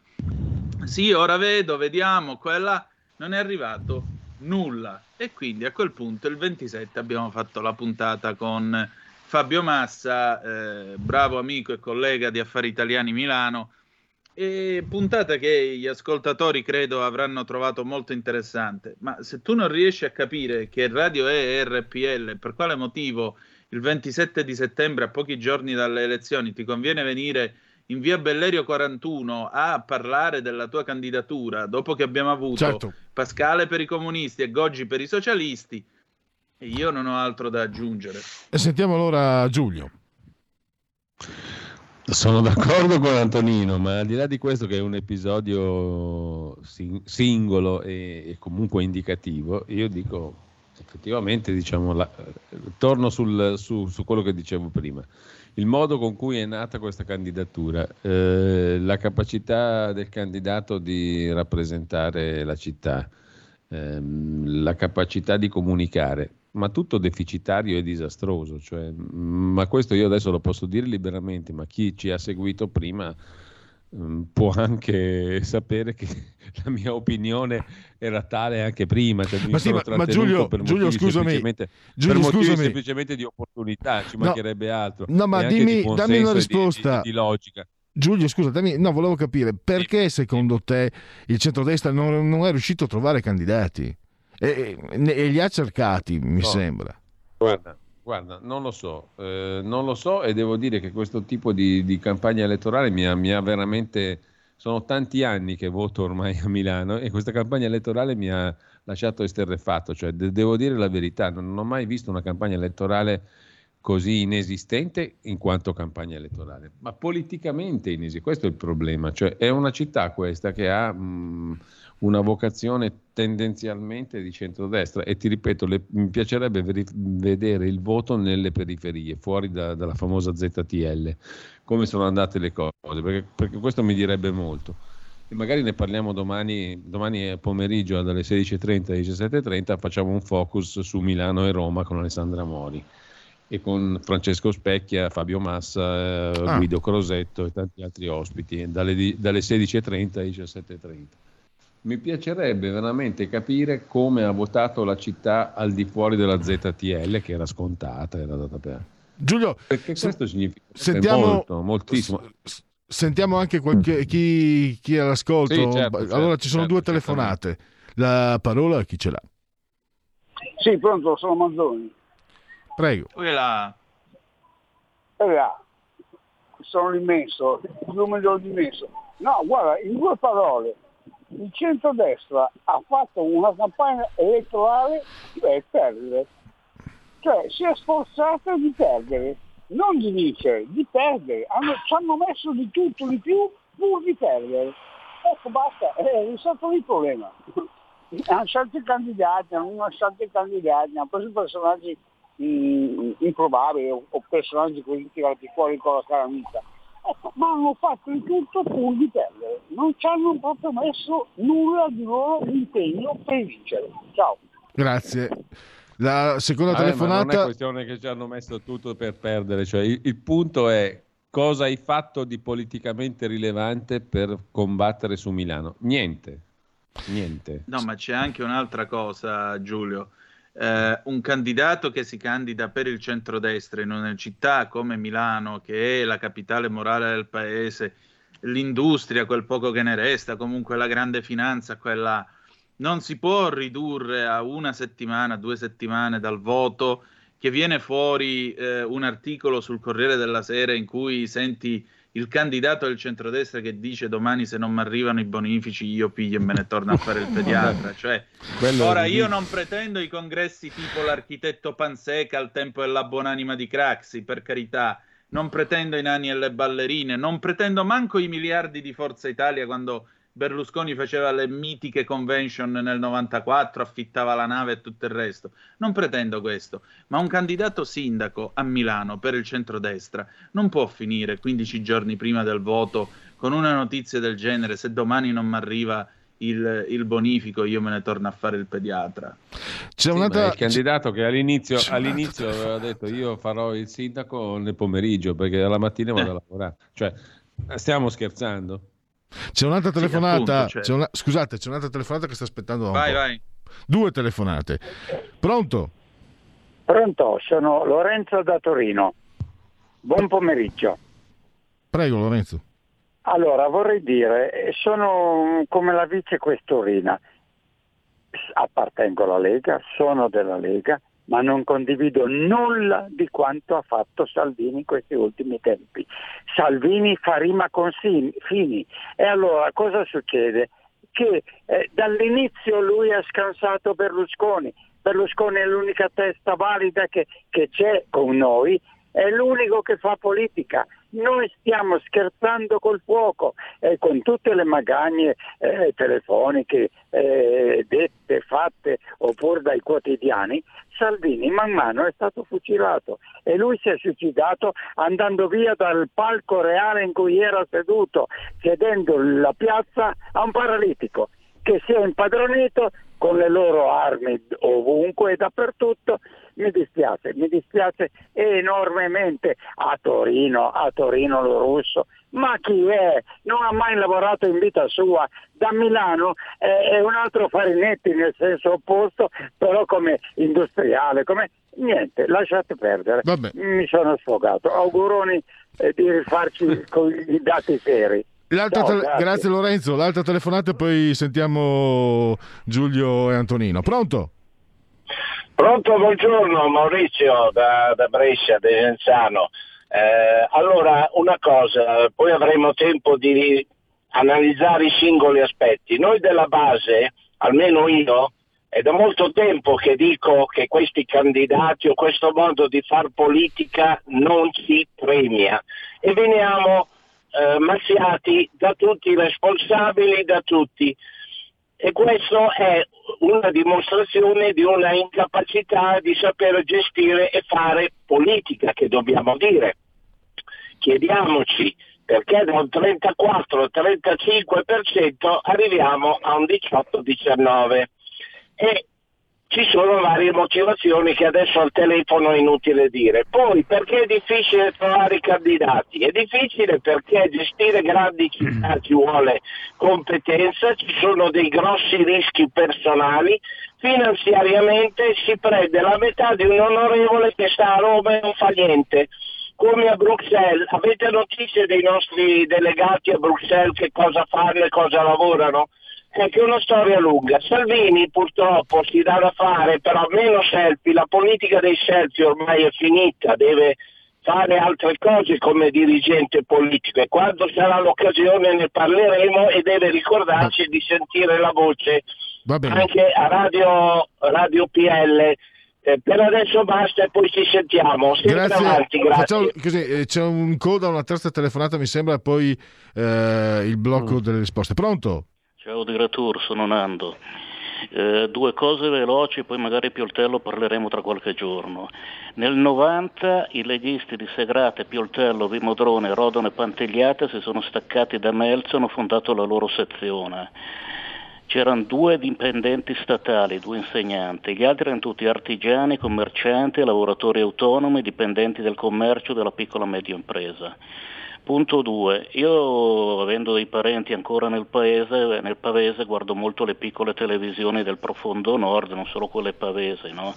Ho visto una barca di spot pubblicitari, di messaggi elettorali gratuiti del grande nord, tutti quelli che vedevamo a Pontida con la barba dipinta di verde sono lì, si sono presentati in tutti i paesini più piccoli, mentre magari la Lega in città come Pioltello ha fatto fatica a raccogliere le firme. Mi Vabbè. fermo qui, ciao. Grazie, grazie Nando, prego.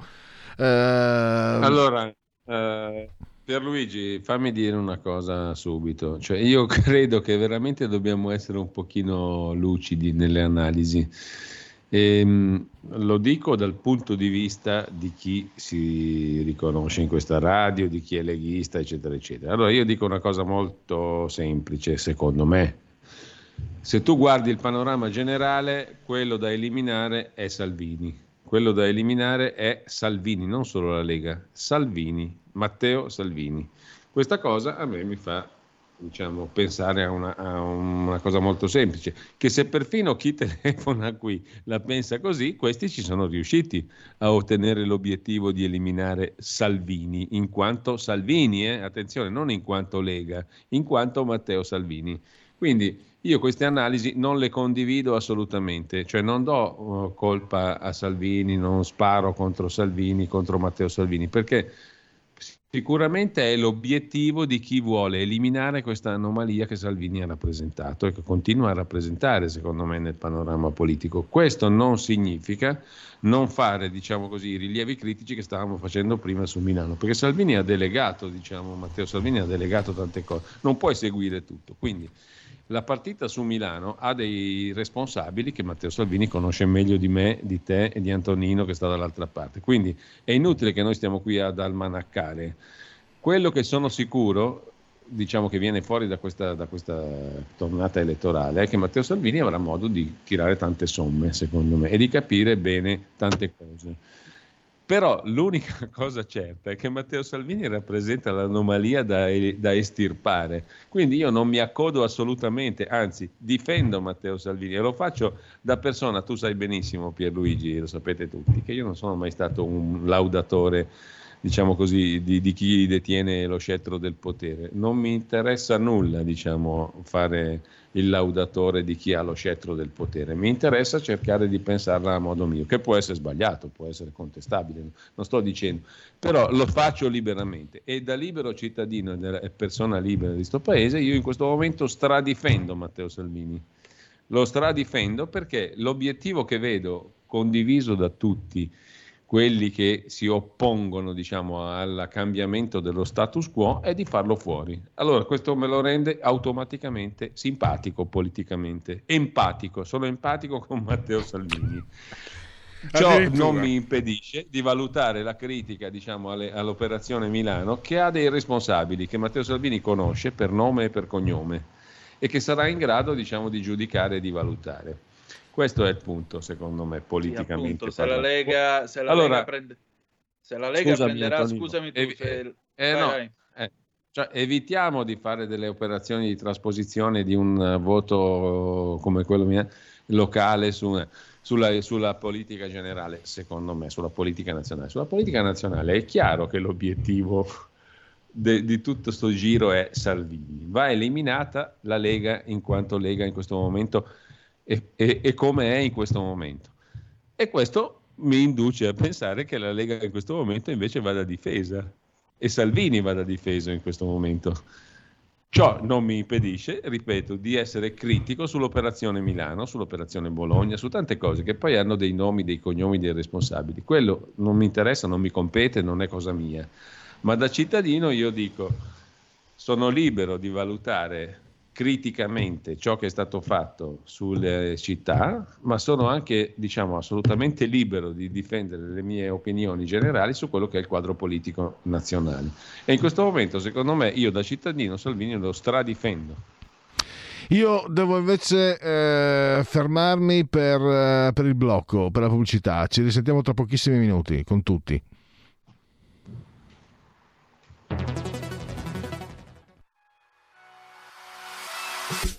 Chi sbaglia paga. Ci metto la firma. Referendum giustizia. 1. Riforma del CSM. Stop allo strapotere delle correnti. 2. Responsabilità diretta dei magistrati. Più tutele per i cittadini. Chi sbaglia paga. 3. Equa valutazione dei magistrati. I magistrati non possono essere controllati solo da altri magistrati. 4. Separazione delle carriere dei magistrati. Stop alle porte girevoli per ruoli e funzioni. 5. Limiti agli abusi della custodia cautelare. Per una giustizia giusta è un equo processo per tutti. 6. Abolizione decreto Severino. Più tutele per sindaci e amministratori. Firma anche tu ai gazebo della Lega nelle piazze e in tutti i municipi d'Italia. Trovi tutte le informazioni sul sito legaonline.it. Chi sbaglia paga. Ci metto la firma. Referendum giustizia.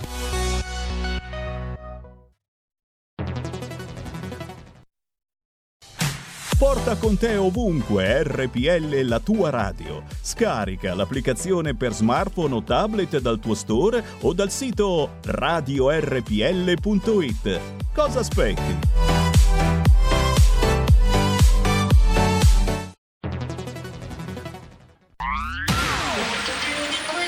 Un suono così non l'hai mai sentito baby Da Plus molto più di quello che credevi Programmi, musica, multimedialità Da Plus suono nuovo di alta qualità Digital Radio. Il suono perfetto. Dub Plus. Anche RPL, la tua radio, è in Digital Radio. Stai ascoltando RPL. la tua voce libera, senza filtri né censura. La tua radio.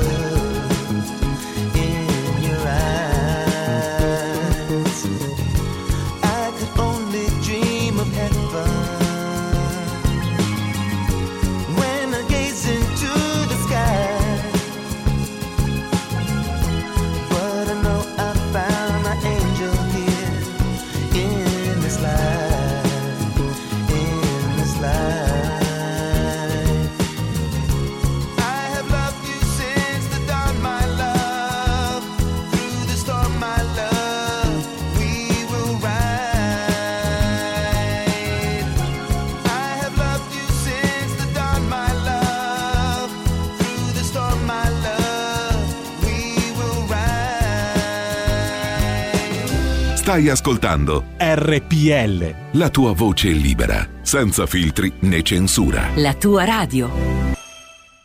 Di nuovo in diretta con RPL Radio, la vostra voce, 16.34 simultanea con noi, stiamo seguendo le elezioni col direttore Giulio Kenalca, col grande Antonino Danna, però fatemi stare sul pezzo, fatemi dire una cosa. Avete visto ieri cosa significa lavorare in fabbrica? Sonny Colbrelli da Desenzano, pur di non lavorare più in fabbrica, ha affrontato e vinto la Parigi-Roubaix e fatemi fare un applauso a lui da ex operaio qual sono anch'io, anche lui di famiglia operaia come me. Che bella cosa. Allora, Mi unisco all'applauso. Grazie. Allora, però è stato pazzesco quello che ha fatto. Allora, no, adesso torniamo seri. A parte che anche quella è una cosa seria, ma non c'entra nulla con quello di cui stavamo discutendo. Eh, eravamo rimasti, Giulio e Antonino, su questa difficoltà e tu stavi anche indicando, stavi un po', eh, Giulio, hai fatto un po' il perimetro no, nel quale eh, si deve muovere Salvini, che è diventato il bersaglio, no? un po' anche come scrive Chiara Giannini sul giornale di oggi. Ma sì, è chiaramente il bersaglio, quindi questa cosa qui mi induce a valutare il voto in una maniera un po' diversa da quella che sicuramente sarà l'interpretazione standard di domani, perché i numeri inducono a un'interpretazione tale per cui Salvini ha perso, Salvini ha fallito tutto, Salvini deve essere sostituito, bla bla bla bla bla bla bla. E questo bla bla bla bla bla a me non piace perché, perché quando individuano il nemico numero uno è il momento in cui il cittadino normale, secondo me, deve mettersi in guardia e dire il nemico numero uno individuato da quelli che lo vogliono fare fuori è la persona più scomoda e in quanto tale va difesa. Io lo difendo politicamente, lo dico chiaramente, non sono mai stato, ti ripeto, un laudatore eh, In- in- pro domo suo scusa, pro in domo tema, in tema di Laudi, ti- dopo non ho il tempo di leggerli, ma ti stanno arrivando un Eh. sacco di, di WhatsApp, tutti favorevoli a Giulio Cainar, che condividono quello che ha detto Giulio. Complimenti Giulio, grazie Giulio, condividiamo quello che ha detto Giulio. Salvini bisogna difenderlo, eccetera, eccetera. Ma tanti, tanti, tanti. Eh, non so cosa hanno oggi, sono tutti impazziti. Comunque hai trovato con sé. Abbiamo il prossimo candidato sindaco a Milano, signori. Prego, Giulio Cainarca. No, ma io vorrei aggiungere una cosa a quello che Giulio ha detto. Guardate che se la Lega ora entra in giunta con Occhiuto, prende gli assessorati, conta e dice la sua, è proprio per questa attività di Salvini, perché se 4 o 5 anni fa in un bar a Vibo Valencia o in un posto qualunque della Calabria qualcuno avesse detto io vado a votare la Lega e gli avrebbero tirato le scorze di limone, c'è poco da dire. Aver preso un partito e avergli fatto varcare la linea del Po, cioè fa sì che No, oggi poi c'era, possiamo... Antonino, c'era il signore che ha telefonato prima e diceva ma Salvini ha fallito perché dal 34 è arrivato al 18, ma noi ci rendiamo conto che stiamo parlando di un partito che era al 4%, Eh, quindi appunto, partito che era al 4% e se Però- fosse- però senza di lui parleremmo oggi delle elezioni di Santo Sì, Stefano però- Lodigiano, però mica di Vibo non, è- non esime dal, dal- dall'imparare dalle sconfitte, perché questa è una sconfitta Questo fuori discussione. È una sconfitta storica, questa Sì. storica, per carità, storica non lo so, però insomma è una sconfitta nettissima questa qui alle amministrative e quindi tu devi tirare delle somme, devi imparare qualcosa. Esatto. Devi imparare anche che devi formare una classe dirigente all'altezza della situazione, perché non puoi delegare a persone incapaci la, la politica su scala non locale, perché Milano, Roma, Napoli, cioè non è locale, è- è- sono, è- sono scelte politiche importanti. E questo io credo che mh, il segretario del partito, che comunque rimane diciamo, il partito determinante nell'ambito del centrodestra, tirerà le sue somme. Quindi Salvini saprà tirare le sue somme. Io lo difendo politicamente come ruolo generale, però credo che debba tirare delle somme molto precise su un modo di fare politica a livello locale che non è solo locale, perché quando tu parli di Milano, Roma, Torino, Napoli, eccetera, eccetera, non stai parlando di politica locale, stai parlando di politica tout court, perché queste elezioni hanno un peso politico generale e quindi devi tirare delle somme. Hai delegato, hai delegato le persone giuste, hai fatto scelte giuste, si vedrà. C'è tutto lo spazio per migliorare. Questo non mi impedisce di dire che comunque dal punto di vista politico generale Salvini era nel mirino e queste elezioni forniranno armi straordinarie a chi lo vuole far fuori e secondo me dal punto di vista politico invece è il momento di dire va difeso. Per chi ha un minimo a cuore l'alternativa, cioè, ma non lo dico perché leghista, perché è salviniano, perché è leccaculo, perché diciamo appunto c'ha qualcosa da tirare a casa per conto suo, lo dico da cittadino. Quando viene meno una voce dissonante in un panorama dove tutti sparano contro quello lì, io sono per difendere quello lì a prescindere, direi quasi a prescindere dal fatto che la pensi come lui. Quello ha bisogno di stare in vita, bisogna tenerlo in vita e difenderlo, giusto? Esatto, esattamente. E le conseguenze politiche? Secondo voi allora parliamo di quello? Mm, stiamo, stiamo sul, proprio eh, nel prosaico, anche a livello di rapporti tra partiti. Eh, qualcuno ha detto che anche, insomma, per esempio, dall'altra parte 5 Stelle e PD non, non escono cantando, cioè mm, soprattutto Giuseppe Conte non esce cantando la- l'allegria d- dopo queste Eh, però a. Napoli ce l'hanno fatta, insieme ce l'hanno fatta. A Roma la Raggi, ciao, però eh, a Napoli, a Napoli insieme hanno ottenuto qualcosa. Quindi questo apparentamento, questo modo di fare contiano sembra, sembra ricevere la benedizione delle urne, perché vi ricordo che prima delle elezioni Beppe Grillo in persona, quindi un altro tipo di atteggiamento interno al Movimento 5 Stelle, aveva promesso alla Raggi un impegno nel partito comunque fossero in caso di sconfitta.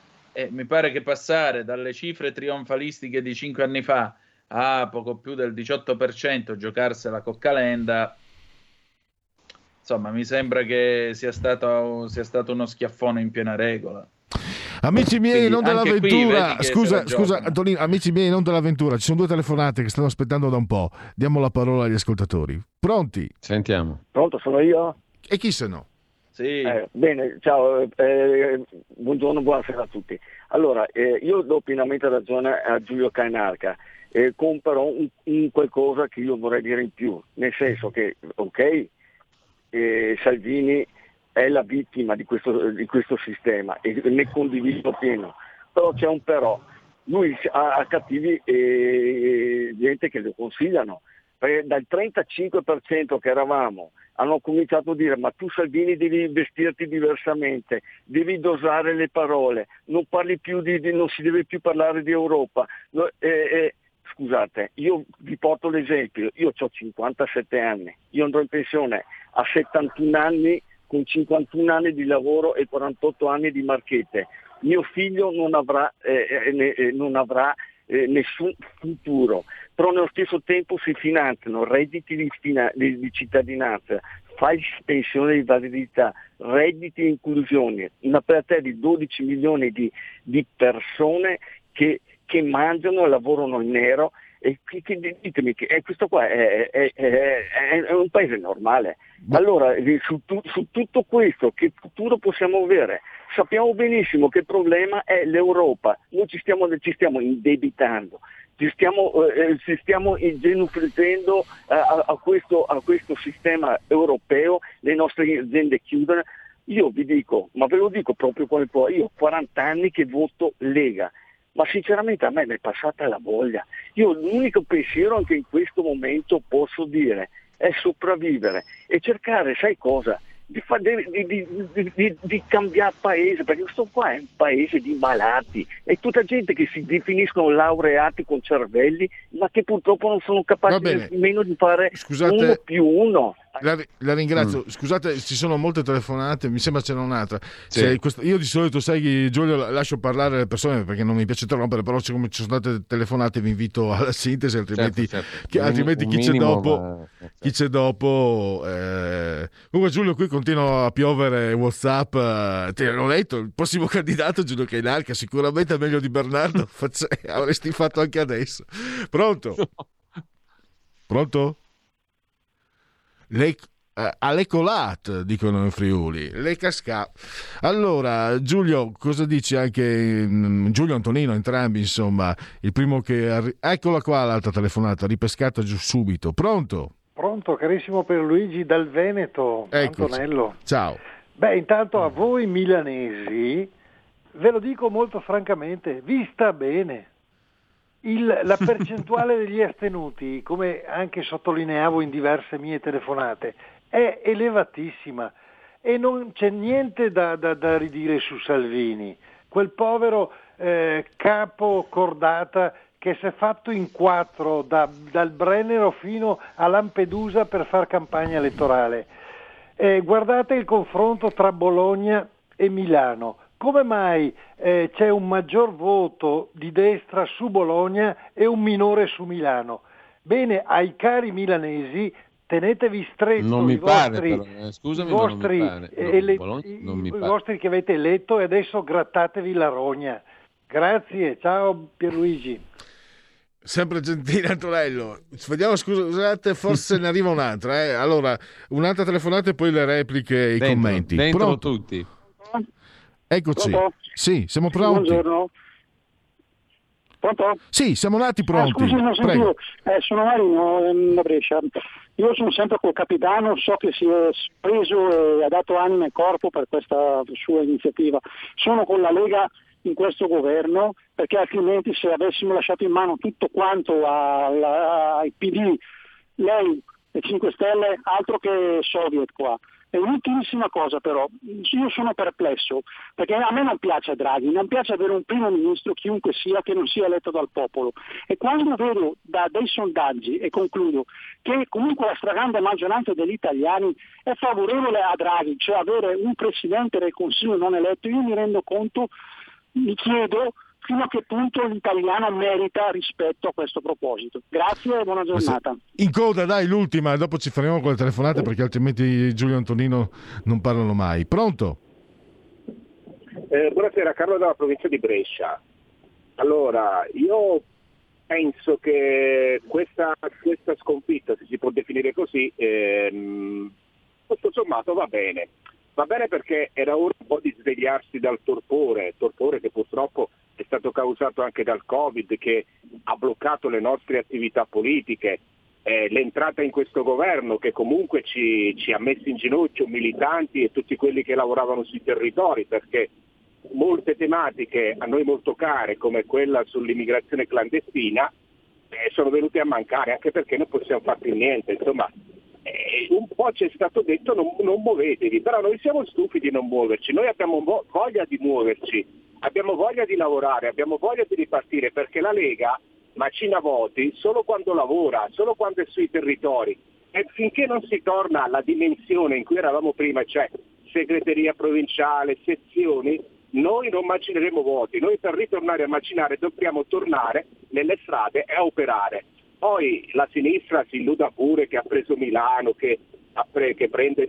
Tanto arrivano degli eventi storici che comunque avranno bisogno di persone all'altezza, perché guardate che stanno per arrivare dei momenti storici molto importanti, già parlare del New Green Deal, Deal come si chiama, e lì ci vorranno dei politici attrezzati per rispondere a questa catastrofe economica che si abbatterà sull'Europa. Un'altra cosa, l'ultima cosa e chiudo, stamattina sono stato in segreteria provinciale a Brescia e la prima cosa che ci siamo detti mettiamoci tutti intorno a Matteo Salvini perché eh, dobbiamo stare molto vicini a lui perché ci ha guidato molto bene fino adesso e lo deve continuare a fare, quindi non si illuda chi pensa delle cose strane, perché qui a Brescia, e non solo a Brescia, siamo tutti con Matteo Salvini, ma non perché siamo contro qualcun altro, ma siamo tutti vicini al nostro segretario Va generale. Grazie. Grazie, scusa eh, Giulio, eh, ti, ti do la parola. Per- volevo prenderti il dato, però, No. l'ascoltatore Antonello. Cioè, a, a Milano, a Milano la forbice di Bernardo è 27,2-31,2 e a Bologna è superiore perché è 27,7-31,7. Di poco, ma stando così, adesso poi vedremo i voti di lista, ma il centrodestra ha preso, ha preso in percentuale più a Bologna che a Milano. Mm, No, io sto vedendo altri dati, ma non Ah. è quello il punto. Non è quello il punto. Io vedo che Luca Bernardo a Milano è 33,9, Fabio Battistini a Bologna Ah. No, è io- 27,6. Io avevo 31, io su, Però- su Corriere ma, non, è, 31,2. non, è, non, è, non è interessante quello perché siamo intorno al Sì. 30%, vuol dire uno su tre, non- non- cioè uno su tre di quelli che sono andati a votare, che sono la metà di quelli che, che avrebbero diritto al voto. Però ti- secondo me, Pelle, Pierluigi, mh, è interessante sentire le telefonate, non tanto le nostre chiacchiere, per cui io Ah, vabbè, se se sei ci sono d'accordo ancora le... sentirei, sentirei telefonate a go-go. Perché noi le, co- le nostre cose le abbiamo già dette fondamentalmente, quindi è inutile che ci giriamo intorno alle- al dito, insomma, giriamo intorno al palo. Secondo me è interessante sentire le telefonate. No, cosa dici Pierluigi? Il, il direttore dispone e stanno arrivando a, a grandinate, a grandinate. Pronto? Quindi sentiamole, sentiamole tutte. A go Ecco, go. partiamo A go su- go. Prego, chi è in linea? Può parlare? Lo speaker corner. Ciao Paolo Di Varese. Ciao. Ciao. Allora, io volevo Ah, dire ascolta, una cosa. Dobbiamo anche ricordare il numero per chi ci segue da poco: 02 66 20 35 29 per la diretta. Ah. Scusami Paolo. Sì, sì, sì, no, no, no, tranquillo. No, volevo Vai dire tranquillo. una cosa, molto io sono salito adesso in macchina e sulla DAB ho incominciato ad ascoltarvi e tutto, ma per quello che ho percepito qui c'è una- una- un problema di base, no? ho sentito anche quello che ha detto voi milanesi ve lo meritate, ma bene o male, bene o male, tutti gli italiani bene, sono purtroppo bene, sen- già sentenziare che sono delle- dei pecoroni delle capre ignoranti, la maggior parte. Perché?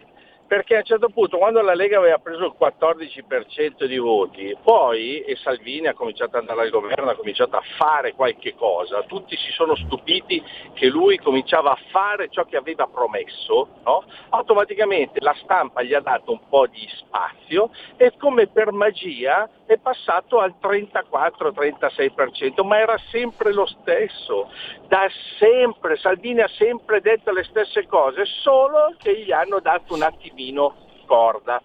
Alla fine che cosa è successo? E che poi, a parte Mattarella, che eh, aveva promesso che si poteva andare ad elezioni e poi quando è saltato il banco ha fatto il rimpasto e è andato tutta a carte 48, va bene? Quindi lui, come, come lasciamo stare Napoletano all'inizio, cosa aveva fatto un disastro, no? Ma a un certo punto adesso hanno screditato Salvini, bene, pur avendo avuto un grande coraggio di essere entrati in questa maggioranza per arginare le cazzate che avrebbero potuto fare gli altri.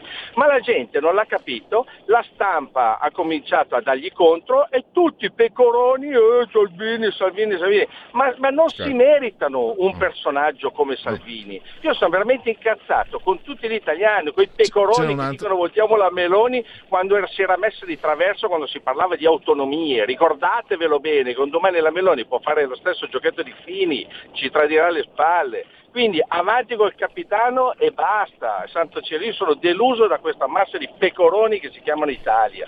Ciao ragazzi. E sentiamo altre opinioni. Pronto? Ciao da Crema. Ciao. Niente, voglio dire che condivido in pieno quello che ha detto questo signore, che condivido in pieno quello che ha detto Cainarca che ha fatto un'analisi lucida. Vorrei dire che i primi nemici li abbiamo in coalizione, eh, abbiamo il nonnino là che si vanta ancora, fa ancora il galletto, questo qui non potrà mai fare il ministro, con la men che meno, la signora Meloni che in effetti la controfigura di Fini che ha fatto il gioco dal palazzo secondo me perché l'hanno portata in alto proprio per, per, arginare, per arginare Salvini. Ultima cosa invece voglio dire non si può affidare le, le amministrazioni locali alla società civile, vuol dire che ha abdicato la politica. Noi tra l'altro avevamo in panchina gente come Maroni, Castelli, eccetera, che sono gente che di amministrazione ne capiscono e ne sanno, e abbiamo messo un emerito sconosciuto che comunque di capacità amministrative vorrei sapere che cosa che ha fatto quello nella sua vita, che sarà un grandissimo medico, ma qui devi amministrare una città. Grazie. Grazie Ciao. a te. Un'altra, un'altra, un'altra voce. Pronto? Eccoci, prego. Pronto, mi senti? Sono Angelo iscritto alla Lega dal 1990. Prego? Angelo. Angelo, prego, puoi parlare. Ecco, niente, eh, io voglio portare mh, a conoscenza le motivazioni, almeno qui della nostra zona, eh, diciamo così, del Vicentino, che purtroppo la gente eh, si è arrabbiata moltissimo con, con noi della Lega, eh, per il semplice motivo eh, per la pandemia, che la Lega non ha preso posizione e via discorrendo, e poi per quanto riguarda Salvini, che lo considero un uomo che non ha le palle. Questo per quanto io eh, naturalmente eh, riferisco perché sent- sento. Però una cosa voglio dire, io precedentemente, prima delle elezioni, ho detto Salvini eh, mh, ci porterà eh, giù, giù per il semplice motivo che eh, probabilmente dentro la Lega ci sono personaggi che remano contro. E ho detto anche che bisogna eliminare Giorgetti. Giorgetti è una persona, secondo la mia opinione, che non è per la Lega. Tutto lì. Ciao, vi saluto. Grazie, grazie anche Angelo. Radio Padania. Ah, no, non è più Radio Padania, per carità. Però c'è sempre lo spirito, lo spirito libero e quindi pluralista. Mi piace perché la libertà non esiste, come diceva Goschi. Neanche la pietra è libera perché attende il tempo che la riduca in polvere. Però la pluralità sì. E sentiamo un- la prossima voce. Pronto? Da Vicenza Danilo, volevo solo dire che Salvini ha fatto tutto da solo contro gli extracomunitari. Gli alleati gli erano contro, l'Europa gli era contro. Lui ha portato a casa una bella cifra di risparmio per lo Stato italiano.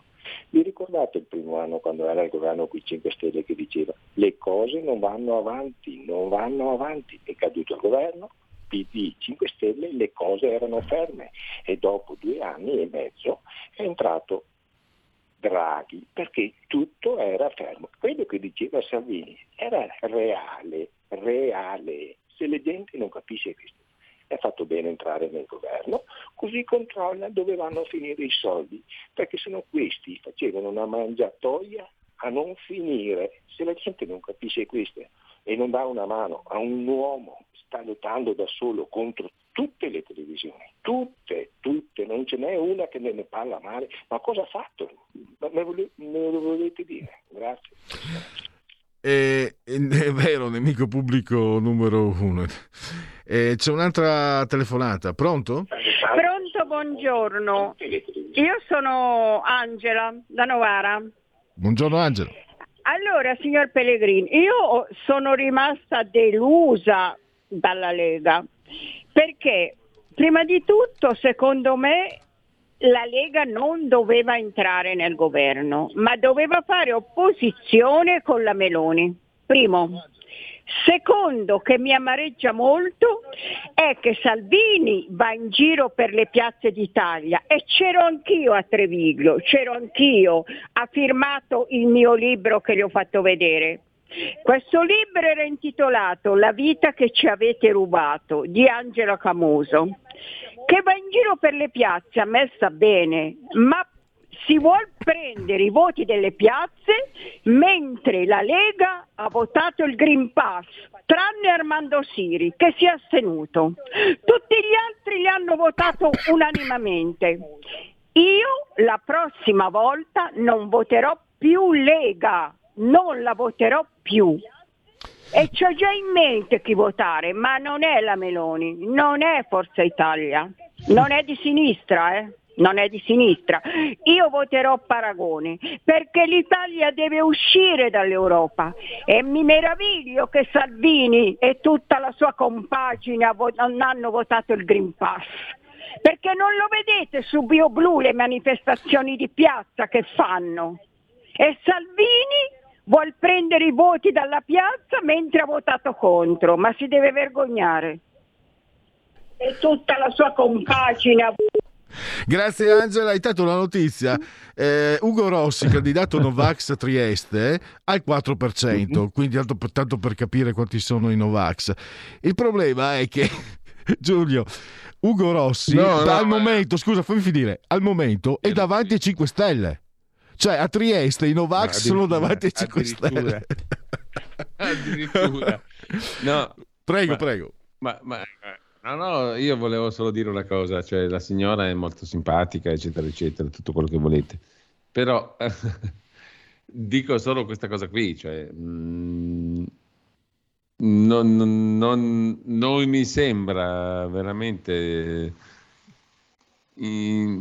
produttivo, diciamo, non mi sembra veramente eh, utile perdersi in questa, in questa polemica qui, Novax, Sivax, eccetera, eccetera. Cioè, mh, questa cosa qui è stata usata come un- uno strumento veramente di divisione eh, tra di noi, cittadini prima di tutto.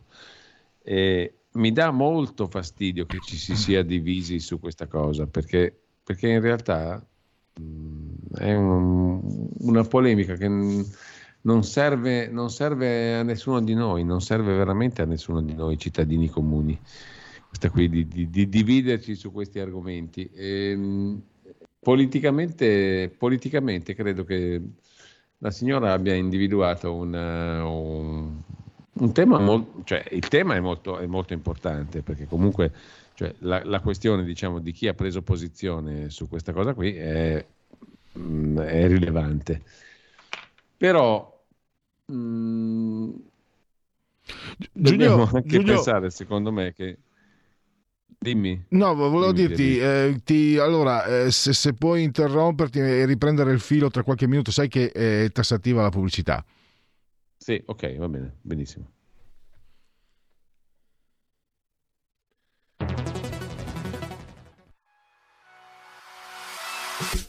Chi sbaglia paga. Ci metto la firma. Referendum giustizia. 1. Riforma del CSM. Stop allo strapotere delle correnti. 2. Responsabilità diretta dei magistrati. Più tutele per i cittadini. Chi sbaglia paga. 3. Equa valutazione dei magistrati. I magistrati non possono essere controllati solo da altri magistrati. 4. Separazione delle carriere dei magistrati. Stop alle porte girevoli per ruoli e funzioni. 5. Limiti agli abusi della custodia cautelare. Per una giustizia giusta è un equo processo per tutti. 6. Abolizione decreto Severino. Più tutele per sindaci e amministratori. Firma anche tu ai gazebo della Lega nelle piazze e in tutti i municipi d'Italia. Trovi tutte le informazioni sul sito legaonline.it. Chi sbaglia paga. Ci metto la firma. Referendum giustizia.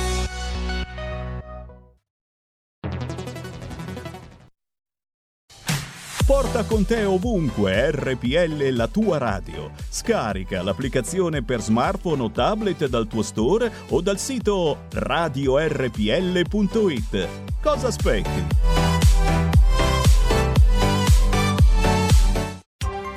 Coming Soon Radio, quotidiano di informazione cinematografica. Lucky Red è orgogliosa di presentare Pensano che siamo tutti uguali, ma non è così. il film che ha trionfato al Festival di Cannes. Quello che fai tu decidi sempre tuo padre. Quello che faccio lo decido io. A Chiara, il nuovo film di Giona Scarpignano. Dal 7 ottobre al cinema. Un genio del male insegna ai bambini a essere tanto tanto cattivi. È una missione da baby eroi. Vorresti che ridiventassi un bambino? E i fratelli Templeton sono pronti. Dobbiamo lavorare insieme per salvare gli affari di famiglia. Baby Boss 2, affari di famiglia. Il boss è tornato, baby! Dal 7 ottobre solo al cinema. 01 Distribution presenta Ho conosciuto una donna. Io non vorrei che Albertine però credesse che Albertine crede nel suo amore. Sergio Castellitto, Berenice Bejo, Matilda De Angelis. E tua figlia? Non ne parli mai? Vivo per lei. Il materiale emotivo. Un film di Sergio Castellitto. Dal 7 ottobre al cinema. The Last Duel. Jacques Legris è entrato in casa nostra. Mi ha aggredita. L'accusa è falsa. Dal regista Ridley Scott. Dico la verità. Matt Damon, Jodie Comer, Adam Driver, Ben Affleck. Uno di noi ha mentito. Chiedo un duello all'ultimo sangue. The Last Duel. Dal 14 ottobre solo al cinema.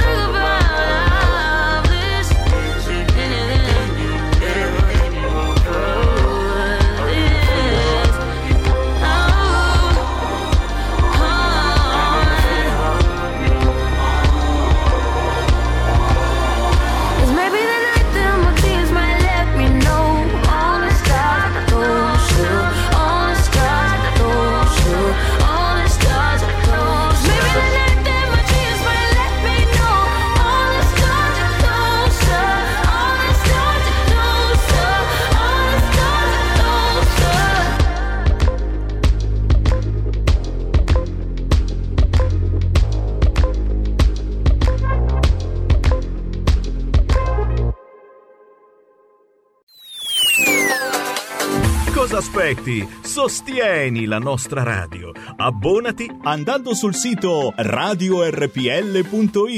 Clicca abbonati e segui le istruzioni. Facile, no? Eccoci, eccoci di nuovo in diretta con eh, Giulio e Antonino. A voi la parola. E dopo abbiamo anche un po' di telefonate. Ma soprattutto le telefonate. Però io volevo dire, perché mi sono incasinato un po' prima col discorso sul Green Pass, e volevo dire una cosa molto semplice, che questa storia del Green Pass è stato un elemento di divisione ulteriore che è stato introdotto per eh, appunto dividere le persone, i cittadini, farli litigare su una questione. Invece è molto semplice, noi dobbiamo difendere dei principi di libertà, dei principi di libertà, di democrazia e diciamo così di rispetto delle regole fondamentali. Quindi credo che sul Green Pass non sia un- una questione diciamo di- sanitaria a prevalere, sia una questione fondamentalmente di democrazia e di diritti fondamentali. Quindi evitiamo di litigare, secondo me, su questo. Evitiamo diciamo, di, di attribuire al Green Pass una valenza salvifica per le imprese, per il paese, per l'economia. No- non è così, non ha fondamento né scientifico né medico, è uno strumento rischioso, pericoloso, antidemocratico, pare- parecchio eh, pericoloso e quindi vediamo di, di- di- di- di- così, di- di- di ricondurci tutti a una, a una- a una valutazione che non vuol dire diciamo mh, entrare nel discorso medico, scientifico Certo. e No, sanitario. Crisanti era stato molto chiaro Eh, in diretta da Infatti, noi. l'ha tu. detto perfino Crisanti, intervistato da noi, da me e da Antonino qui su RPL, il Green Pass non è una questione di carattere sanitario, è una questione di carattere, come dire, politico. E allora valutiamolo politicamente, valutiamolo come strumento che non ha niente a che fare con, la- o pochissimo a che fare con eh, esigenze di sanità e di salute e di medicina. ha a che fare con esigenze di controllo sociale. Questa roba qui non ci deve andare bene, secondo me, non ci può piacere. Eh, io la penso così, semplifico, eh, taglio col- con, eh, fa- filo- filosofo col martello, come diceva Nietzsche. Però per Uh. farla corta la dico così, cioè, non mi piace questo, questo utilizzo, filo- diciamo così, politico e strum- e del Green Pass, perché è uno strumento politico. Non mi piace, lo vedo molto rischioso, molto pericoloso. Condivido tutte le perplessità espresse da tutti coloro che vi si oppongono, perché non c'è una motivazione sanitaria. Lo dice Ricolfi, lo dice Crisanti, lo dicono persone che non hanno nessuna ombra di complottismo e di antiscientismo e di, anti, diciamo così, di, di mentalità antiscientifica e antimedica. Certo. Sono persone razionali che esercitano il loro diritto di critica sacrosanto e da tutelare. Stamattina abbiamo avuto Maurizio Bolognetti che avrà mille diciamo, difetti, ma ha un'impostazione diciamo, mh, di difesa della libertà e dei diritti fondamentali che nessuno gli può contestare. E ha ragione da vendere sotto questo punto di vista, secondo me. Io mi schiero perfettamente e totalmente con lui sotto questo punto di vista. Quindi siamo cauti, siamo diciamo, Posso- razionali, ma Scusa- non tralasciamo la difesa di alcune libertà fondamentali, perché sennò andiamo a finire male. Posso trasmettere un- una cosa viscerale mia, eh, così, una curiosità. Io ho nutrito sempre un certo, una certa perplessità sul Green Pass. Oggi mi è arrivato il Green Pass. Ho scoperto che mi sta ancora più sui coglioni che lo imponga. Adesso che, adesso che ce l'ho mi sta sui coglioni che sia obbligatorio. Cioè, probabilmente Beh, allora ve la racconto io la cosa perché è giusto che io abbia dovuto subire questo contrappasso dantesco. Ora vi faccio ridere tutti quanti. Prendo l'aereo, vado giù in Calabria, Green Pass al check-in della compagnia aerea. L'addetta lo guarda senza alcun apparecchio, verifica, controllo e quant'altro. Comunque me lo restituisce, va bene, si può imbarcare. Prendo l'aereo, volo, atterro alla Mezzia Terme. Al ritorno prendo l'Italo. Il treno parte dalla stazione di Vibo Pizzo in perfetto orario. Dopo la Mezzia, il train manager, perché su Italo è più figo e quindi è train manager, non è capotreno come in Trenitalia, arriva con eh, il lettore laser, eh, la spada de fuoco e tutto il resto e mi dice Green Pass. Tiro fuori questo Green Pass cartaceo, ormai consumato in tutti i modi, lo appoggio lì sul tavolinetto, questo comincia a marcarlo con la spada laser, beep, beep, beep, non lo legge. Allora mi fa, eh ma lei almeno la seconda dose l'ha fatta? Ho detto, guardi, io l'ho fatta il 21 di maggio. Vabbè, può restare a bordo del treno. Cioè, dopo che io ho predicato a favore di vaccinazione e quant'altro, stavano per buttarmi giù dal treno. davvero. Allora, Contrappasso Dante- Io so che in questo momento Pierluigi. davanti a tanti altoparlanti staranno scoppiando risate grasse, ma è Eh, giusto vabbè. raccontarvi che è successo. Se no mentirei, non è giusto. Allora, ci sono ancora telefonate. Siete qui con RPL, Giulio, Antonino e Pellegrin. Pellegrin Pass. La parola chi ce l'ha? Pelle Pronto? Green Pass, questo non è male. Pronto? Pronti? Sì, mm, buonasera, sono Bianca da Firenze.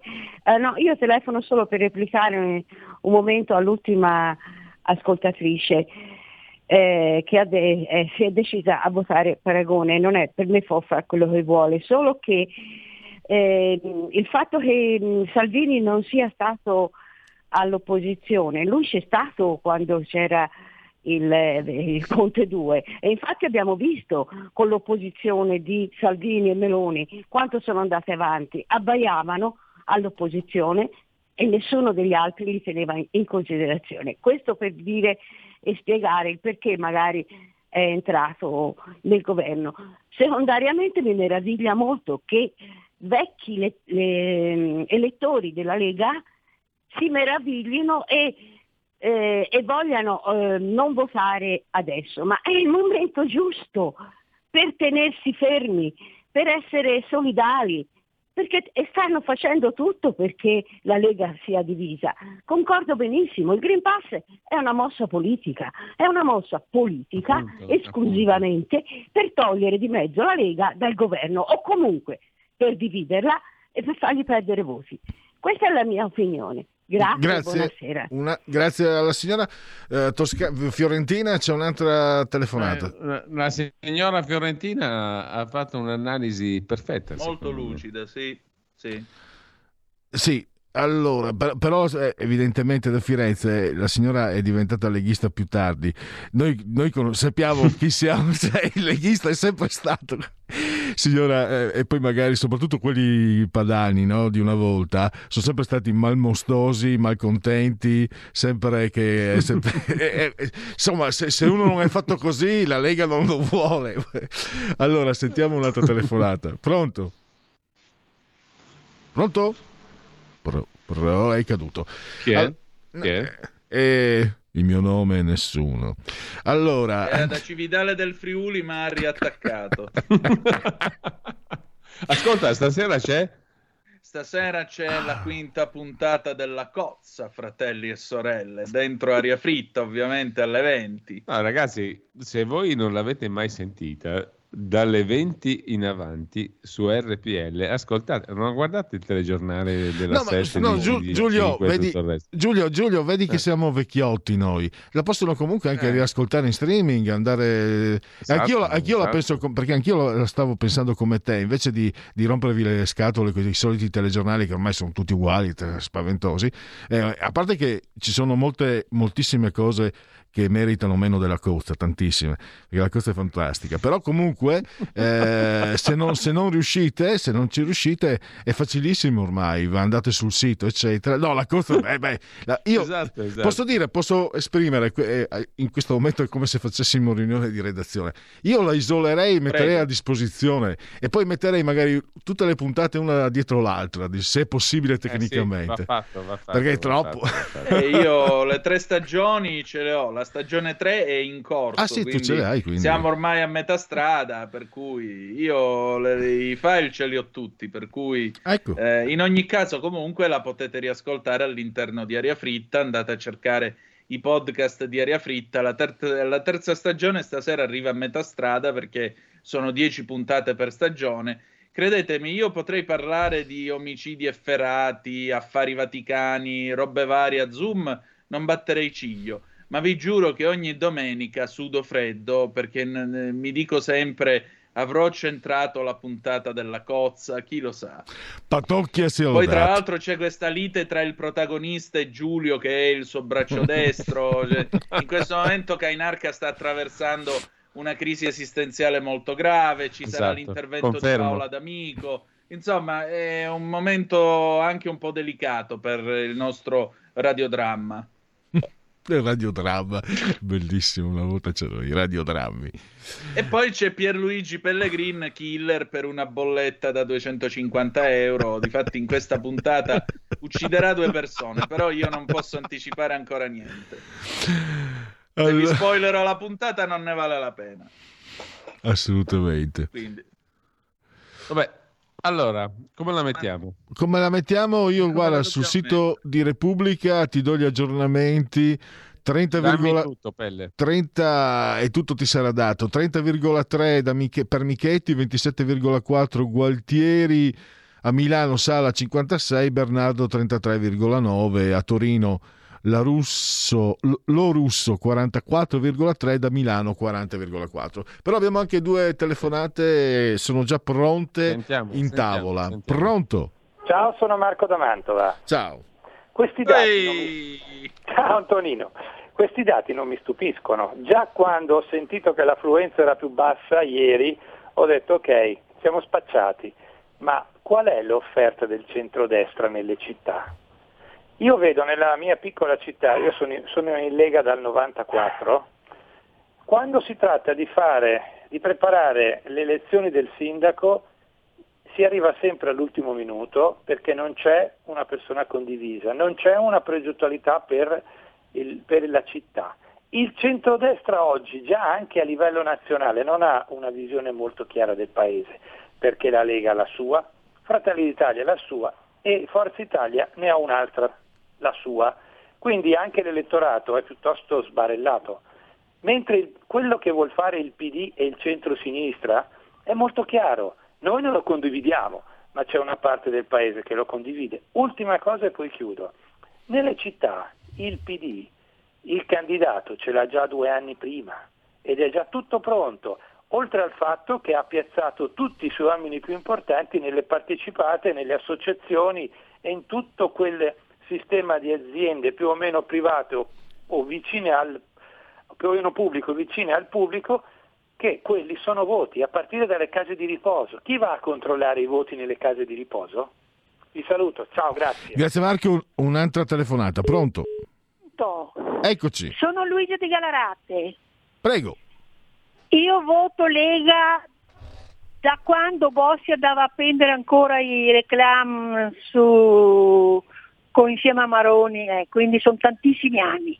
Ho 83 anni, voto Lega e finché il buon Dio mi lascia viva voterò sempre Lega. Però mi aspettavo che mettevate su eh, la canzone del, per mm, Salvini, quella bella canzone che avete messo su nelle ultime elezioni. Va bene, comunque auguri a Salvini, forza Salvini, buonasera. Grazie, un'altra telefonata, pronto? Pronto, buonasera, Mauro da Reggio. Ciao Mauro.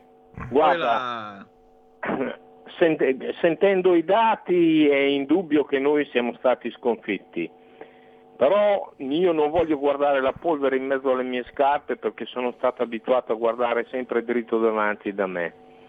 Diciamo due giorni avanti il futuro. Quello che sta venendo avanti adesso con il Next Generation EU, con gli aumenti dei prezzi e con tutto sarà un bagno di sangue per tutti gli italiani, di modo che avranno modo di vedere, visto che ci saranno degli altri a governare e non noi, quello che potrà avvenire. E secondo me quello sarà mm, uno spiraglio che potrà dare luce a qualcosa che ade- stavolta non si è acceso, ma che senz'altro divamperà. Grazie Mauro. La prossima, pronto? Sì, buon pomeriggio a tutti quanti, belli e brutti presenti in, in studio. Sono Walter. La domanda è, ma un romano che vota Gualtieri, ma come cazzo fa? Cioè questo aveva detto all'inizio della pandemia che con 3 miliardi si risolvevano tutti i problemi, anche i topi a Roma. Cioè questi, piuttosto di votare uno del centrodestra, cioè per far da contraltare a uno come Gualtieri bastava mettere Pinocchio o non lo so, una figura Tom e Jerry o un cartone animato, perché Gualtieri, non lo so io, una campagna elettorale semplice, dire Gualtieri è la persona che ha detto che con 3 miliardi di euro si risolveva il discorso pandemia. Allora un coglione che va a votare e dice cazzo ma sto votando per quello lì, è, è- è chiaro, io adesso io non sono Morisi, però abbiamo una radio, RPL, cazzo ma usiamola porca miseria. Il partito deve usare sta radio, l'ascoltano tantissime persone, quanta gente sta chiamando? Io non so se un'altra trasmissione a quest'ora può avere un numero di telefonate come quello che stiamo, state ricevendo. Allora c'è questo mezzo, non lo si vuole usare, lo dicano, ma se non lo usano si fanno del gran male e io spero che qualcuno ascolti e poi vorrei che un'analisi di Gualtieri fosse fatta da Borghi. Claudio Borghi potrebbe dirci qualcosa su Gualtieri e potrebbe spiegare a chi lo ha votato chi ha votato. Tutto qua ragazzi e poi complimenti perché siete sempre sul pezzo. Beh, Grazie. insomma, sulla radio però eh, ha detto tutto mh, molto precisamente questo nostro amico ascoltatore. Io sottoscrivo. Posso limitarmi a sottoscrivere? Sì. Ma io, io chiarisco anche che è la prima volta che lo sento, quindi non c'è nessun legame tra me e l'ascoltatore. Quindi magari anche lui è la prima volta che sente me. La prossima eh, due telefonate, pronto? Sì, chi sono io? No, scusa, scusate solo, era per dire che non ci siamo messi d'accordo per far dire a questo ascoltatore le cose che ha detto, ecco, non, non- che non mi si Sì, fraintenda. perché, perché c'è il complottismo acuto. Sì, eh, eh, e il, Le- il Lega lo sai. allora, Hai, hai voglia, hai voglia. Eh, eh, Chi è? Chi è là? Chi è là? Chi sei tu? Sono io? Certo, come no? Ah, buondì, eh, sono Daniele da Treviso. Volevo solo dire una cosa, allora, mentre eh, le sinistre eh, si azzuffano per andare ad accapararsi qualsiasi posto di sindaco o di altro, perché comunque poi sono legati a tutto l'associazionismo, alle partecipate, come diceva, dicevate anche voi prima, e quindi c'è un certo magna magna, sono sicuri di passarla liscia e essere impuniti perché inchieste da quel lato non ne vengono mai fuori. Nel centrodestra candidare un sindaco con la legislazione che c'è adesso, dove che sai che se vai a fare il sindaco puoi andare al patilo- patibolo in qualsiasi momento perché può essere tirato dentro a qualsiasi bega di qualsiasi tipo e i magistrati sono lì che aspettano solo quello, quindi c'è grossa difficoltà secondo me anche a trovare eh, personaggi validi disposti a finire in questo patibolo, perché que- di questo stiamo parlando. Ecco, tutto là. Grazie. Vi ringrazio. Un'altra telefonata. Pronto? Pronto, sono Arturo da Moncalieri, Gianluigi, buongiorno. Eh, volevo solo fare una riflessione. Questo risultato eh, per me ha due motivazioni. Uno perché i partiti, oramai soprattutto quello di, di centrodestra, si vergognano a esprimere persone di partito, quindi conosciute. Andiamo a cercare candidati di questa cosiddetta società civile che si avvicina solo sotto le elezioni e quando c'è da fare il lavoro sporco mh, durante le amministrazioni eh, non, non c'è, non esiste. Lasciamo il lavoro sporco ai consiglieri comunali, eh. magari di opposizione, a portare avanti le istanze di un partito. Quindi questa società Scusa Arturo, Arturo eh, scusa, puoi stare un attimo in linea perché mh, adesso Colombo ci fa sentire dal TG1 l'intervento di Matteo Salvini. taglio delle tasse, sul tema blocco delle cartelle di Equitalia, sul tema bollette della luce e del gas, su cui si è fatto qualcosa ma non ancora abbastanza, con un occhio al 15 ottobre, perché il 15 ottobre, quando ci sarà il Green Pass obbligatorio per, per lavorare o per vivere, rischia di essere un problema per alcuni milioni di famiglie italiane. Senta, Quindi il mio fioretto è posso- di non rispondere alle polemiche degli altri segretari di partito ma di essere assolutamente e unicamente concentrato sulla vita reale, cosa che negli ultimi giorni purtroppo di campagna elettorale non si è potuto fare perché c'era un processo alla vita privata di Tizio di Caio piuttosto che il confronto sul futuro di Roma e di Milano. Senta, senatore, posso farle rivolgere, se naturalmente lei può rimanere collegato con noi ancora mh, per poco- po- pochi minuti, eh, alcune domande dai Sono a nostri... vostra disposizione. Grazie, grazie, lei, lei- lei è molto gentile. E tra l'altro saluto perché è in collegamento con noi da Milano anche il direttore del Corriere della Sera, Luciano Fontana. Eh, allora, però c'è la, la collega, la collega del Sole 24 Ore, Barbara eh, Fiammeri, che vorrebbe eh, rivolgerle una, una domanda. Sì, buonasera senatore. La domanda è Buonasera questa. Mm, è stato annunciato per domani la cabina di regia sulla delega fiscale e successivo consiglio dei ministri sempre sulla delega fiscale. Insomma, mi sembra che da Palazzo Chigi l'indicazione sia di tornare immediatamente Eh, ho al messo il lavoro telefono subito vicino al dopo mio il microfono. voto. Cosa ne pensa? Come si presenterà la Lega? No, mi sembra assolutamente giusto, bisogna vedere cosa c'è in questa delega fiscale. Se in questa delega fiscale si ipotizza una riforma del catasto che significherebbe un aumento della tassa sulla prima e sulla seconda casa per milioni di italiani, evidentemente non è il modo migliore per ripartire dopo il Covid e per sostenere un settore fondamentale come quello dell'edilizia che si porta a ruota il lavoro di tanti artigiani, dai falegnami agli elettricisti agli idraulici. Quindi la casa per gli italiani non è la casa per i tedeschi, per i francesi o per gli olandesi. La casa per gli italiani è il cuore, è, è la culla. Quindi ipotizzare in prospettiva un aumento della tassa sulla casa eh, sicuramente è l'ultima delle cose utili da fare. Un taglio delle aliquote fiscali eh, a partire da alcuni, ovviamente mi sembra, Adesso mi sembra doveroso, chiudere così come adesso. sarà doveroso una ridiscussione del reddito di cittadinanza, che per quello che mi riguarda va confermato a chi non può lavorare, e quindi penso ai disabili, agli anziani, ai fragili, però non può essere uno strumento che incentiva al lavoro nero e alla disoccupazione. Quindi sul Allora- tema tasse, fisco e, e futuro del Paese, che è lavoro, che è lavoro eh, assolutamente chiediamo al governo di accelerare.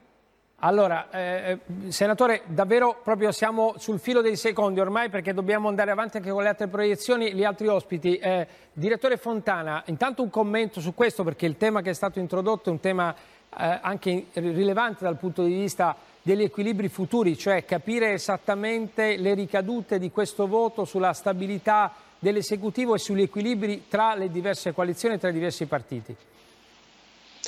Eh, Sì, buonasera a tutti. Io penso che questo voto abbasserà fortemente la voglia di votare che pure c'era in partiti che sono oggi all'opposizione e a qualcuno che è, che è in maggioranza. Io credo che proprio quello che è accaduto, la disaffezione dei cittadini, la preoccupazione dimostrata eh, nel fatto che tantissimi non sono neppure andati a votare, dovrebbe portare i partiti, soprattutto della maggioranza, a cercare di accelerare l'agenda di governo, fare le cose e cercare di farle il più rapidamente possibile. Per quello che riguarda le coalizioni, io credo che tutte e due le coalizioni si debbano preparare a una lunga marcia in cui il centrodestra deve riflettere su come si è presentato al voto, su come ha scelto i candidati, su come per esempio a Milano non c'è stata nemmeno un'iniziativa comune, è stata fatta di polemiche e di competizione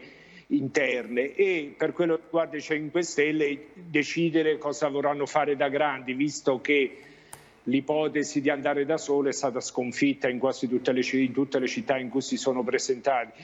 È un momento di ricostruzione della politica, ma soprattutto è il momento di fare le cose in modo che i partiti non vadano solo dietro i sondaggi, ma abbiano il modo di presentarsi agli elettori con, le, portando i loro programmi, ma soprattutto quello che hanno realizzato. Direttore Fontana, resta con noi. Eh, senatore Salvini, telegrafico, proprio davvero mi risponda eh, con la velocità di un tweet. Eh, questo voto porta in direzione di un ripristino del bipolarismo, sia pur con le correzioni di cui lei si è fatto interprete oggi, perché ha fatto autocritica e di questo le va dato onore, oppure siamo in direzione di una logica liberi tutto, ognuno va per conto suo e quindi legge proporzionale?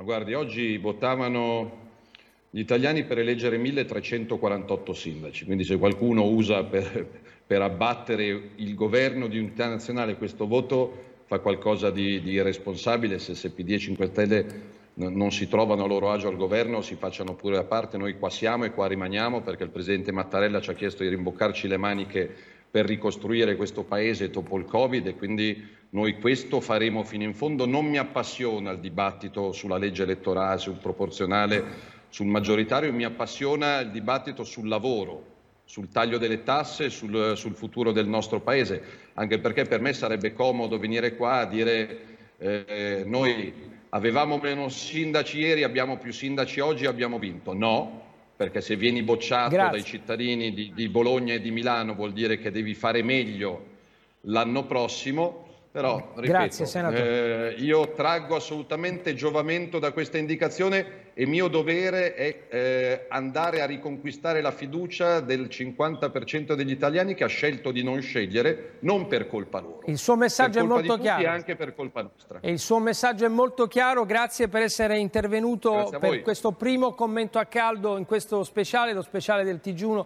sulle elezioni amministrative. Grazie. Stai ascoltando RPL. La tua voce libera, senza filtri né censura. La tua radio.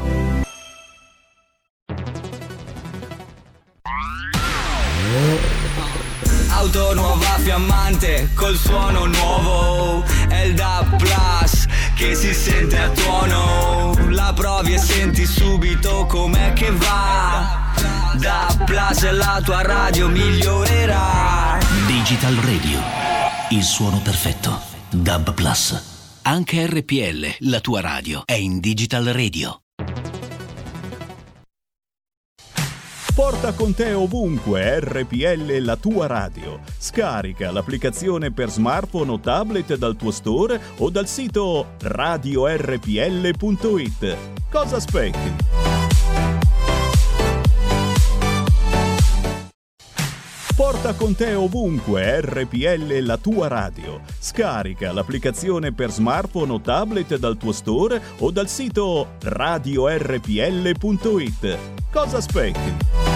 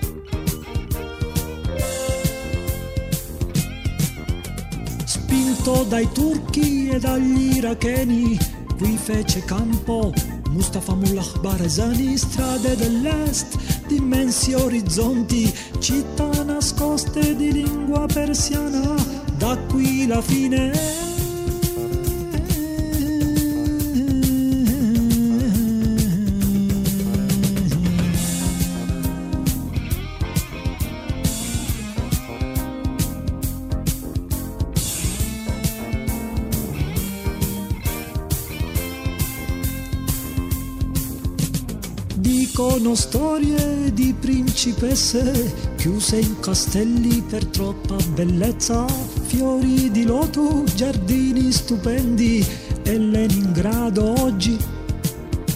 Di notte ancora ti può capitare di udire suoni di armonium sfiatati e vecchi curdi che da mille anni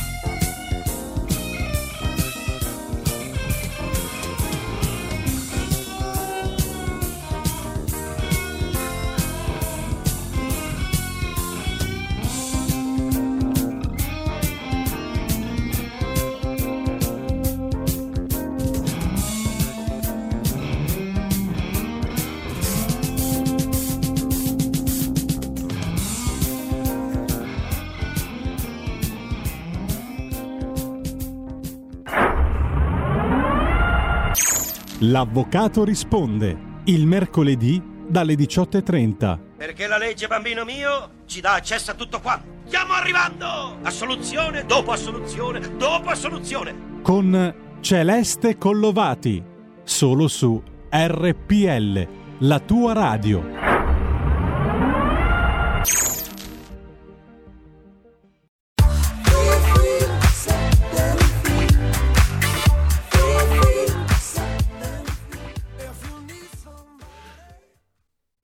Eccoci in eh, simultanea 17.38. Una bella notizia per me, ma anche per voi soprattutto. Io me ne vado. Mi avevano detto che ero obbligato a rimanere fino alle 19, invece me ne vado. Lascio lo spazio all'area di servizio dell'ottimo Matteo Furian, ma, eh, ma do la parola a Antonino Danna. Una- un pensiero però non politico, l'ho detto prima su- sul grande ciclista. Adesso la canzone che ho sentito di Battiato mi ha fatto mm, tornare in mente, è stata una epifania perché sono ritornato a, un mio vecchio amore adolescenziale. Mi ricordo un litigio con questa morosa della quale ero innamoratissimo perché se, i bisticci tra, tra innamorati sono deliziosi. Perché avevo scoperto sul suo diario che scriveva delle poesie e io l'avevo presa in giro cavolo, non avevo ancora conosciuto Battiato, perché se avessi conosciuto le canzoni di Battiato, probabilmente la mia amorosa avrei detto continua che ti arriverà il Nobel. Vabbè, è la, la cattiveria che so che Antonino non condivide. Belle, io la penso come Ignazio Buttitta, il grande poeta bagherese. Ah, se la poesia è balsamo, se la poesia è fuoco, allora essa è necessaria. Allora, beh, come sempre alla grande. Eh, Antonino, io non so se, se, devo lasciarti con Matteo, se resti con Matteo Furian. Eh... No, io mi ritiro, però saluto volentieri il giovane Furian e gli auguro buon lavoro in quel dell'area di servizio. Perfetto, allora eh, qui ci sono anche moltissimi, moltissimi Whatsapp che non ho potuto leggere, chiedo scusa che li ho indirizzati, ma avete sentito tra telefonate eccetera, non so se lo farà chi mi seguirà. Eh, ringrazio Antonino, ringrazio Giulio Kenalca, ringrazio Roberto Colombo sull'assilo sotto di comando regia tecnica, ringrazio tutti coloro che hanno scelto anche oggi RPL. Antonino, noi ci risentiamo presto e la parola, la parola ad area di servizio con Matteo Furia.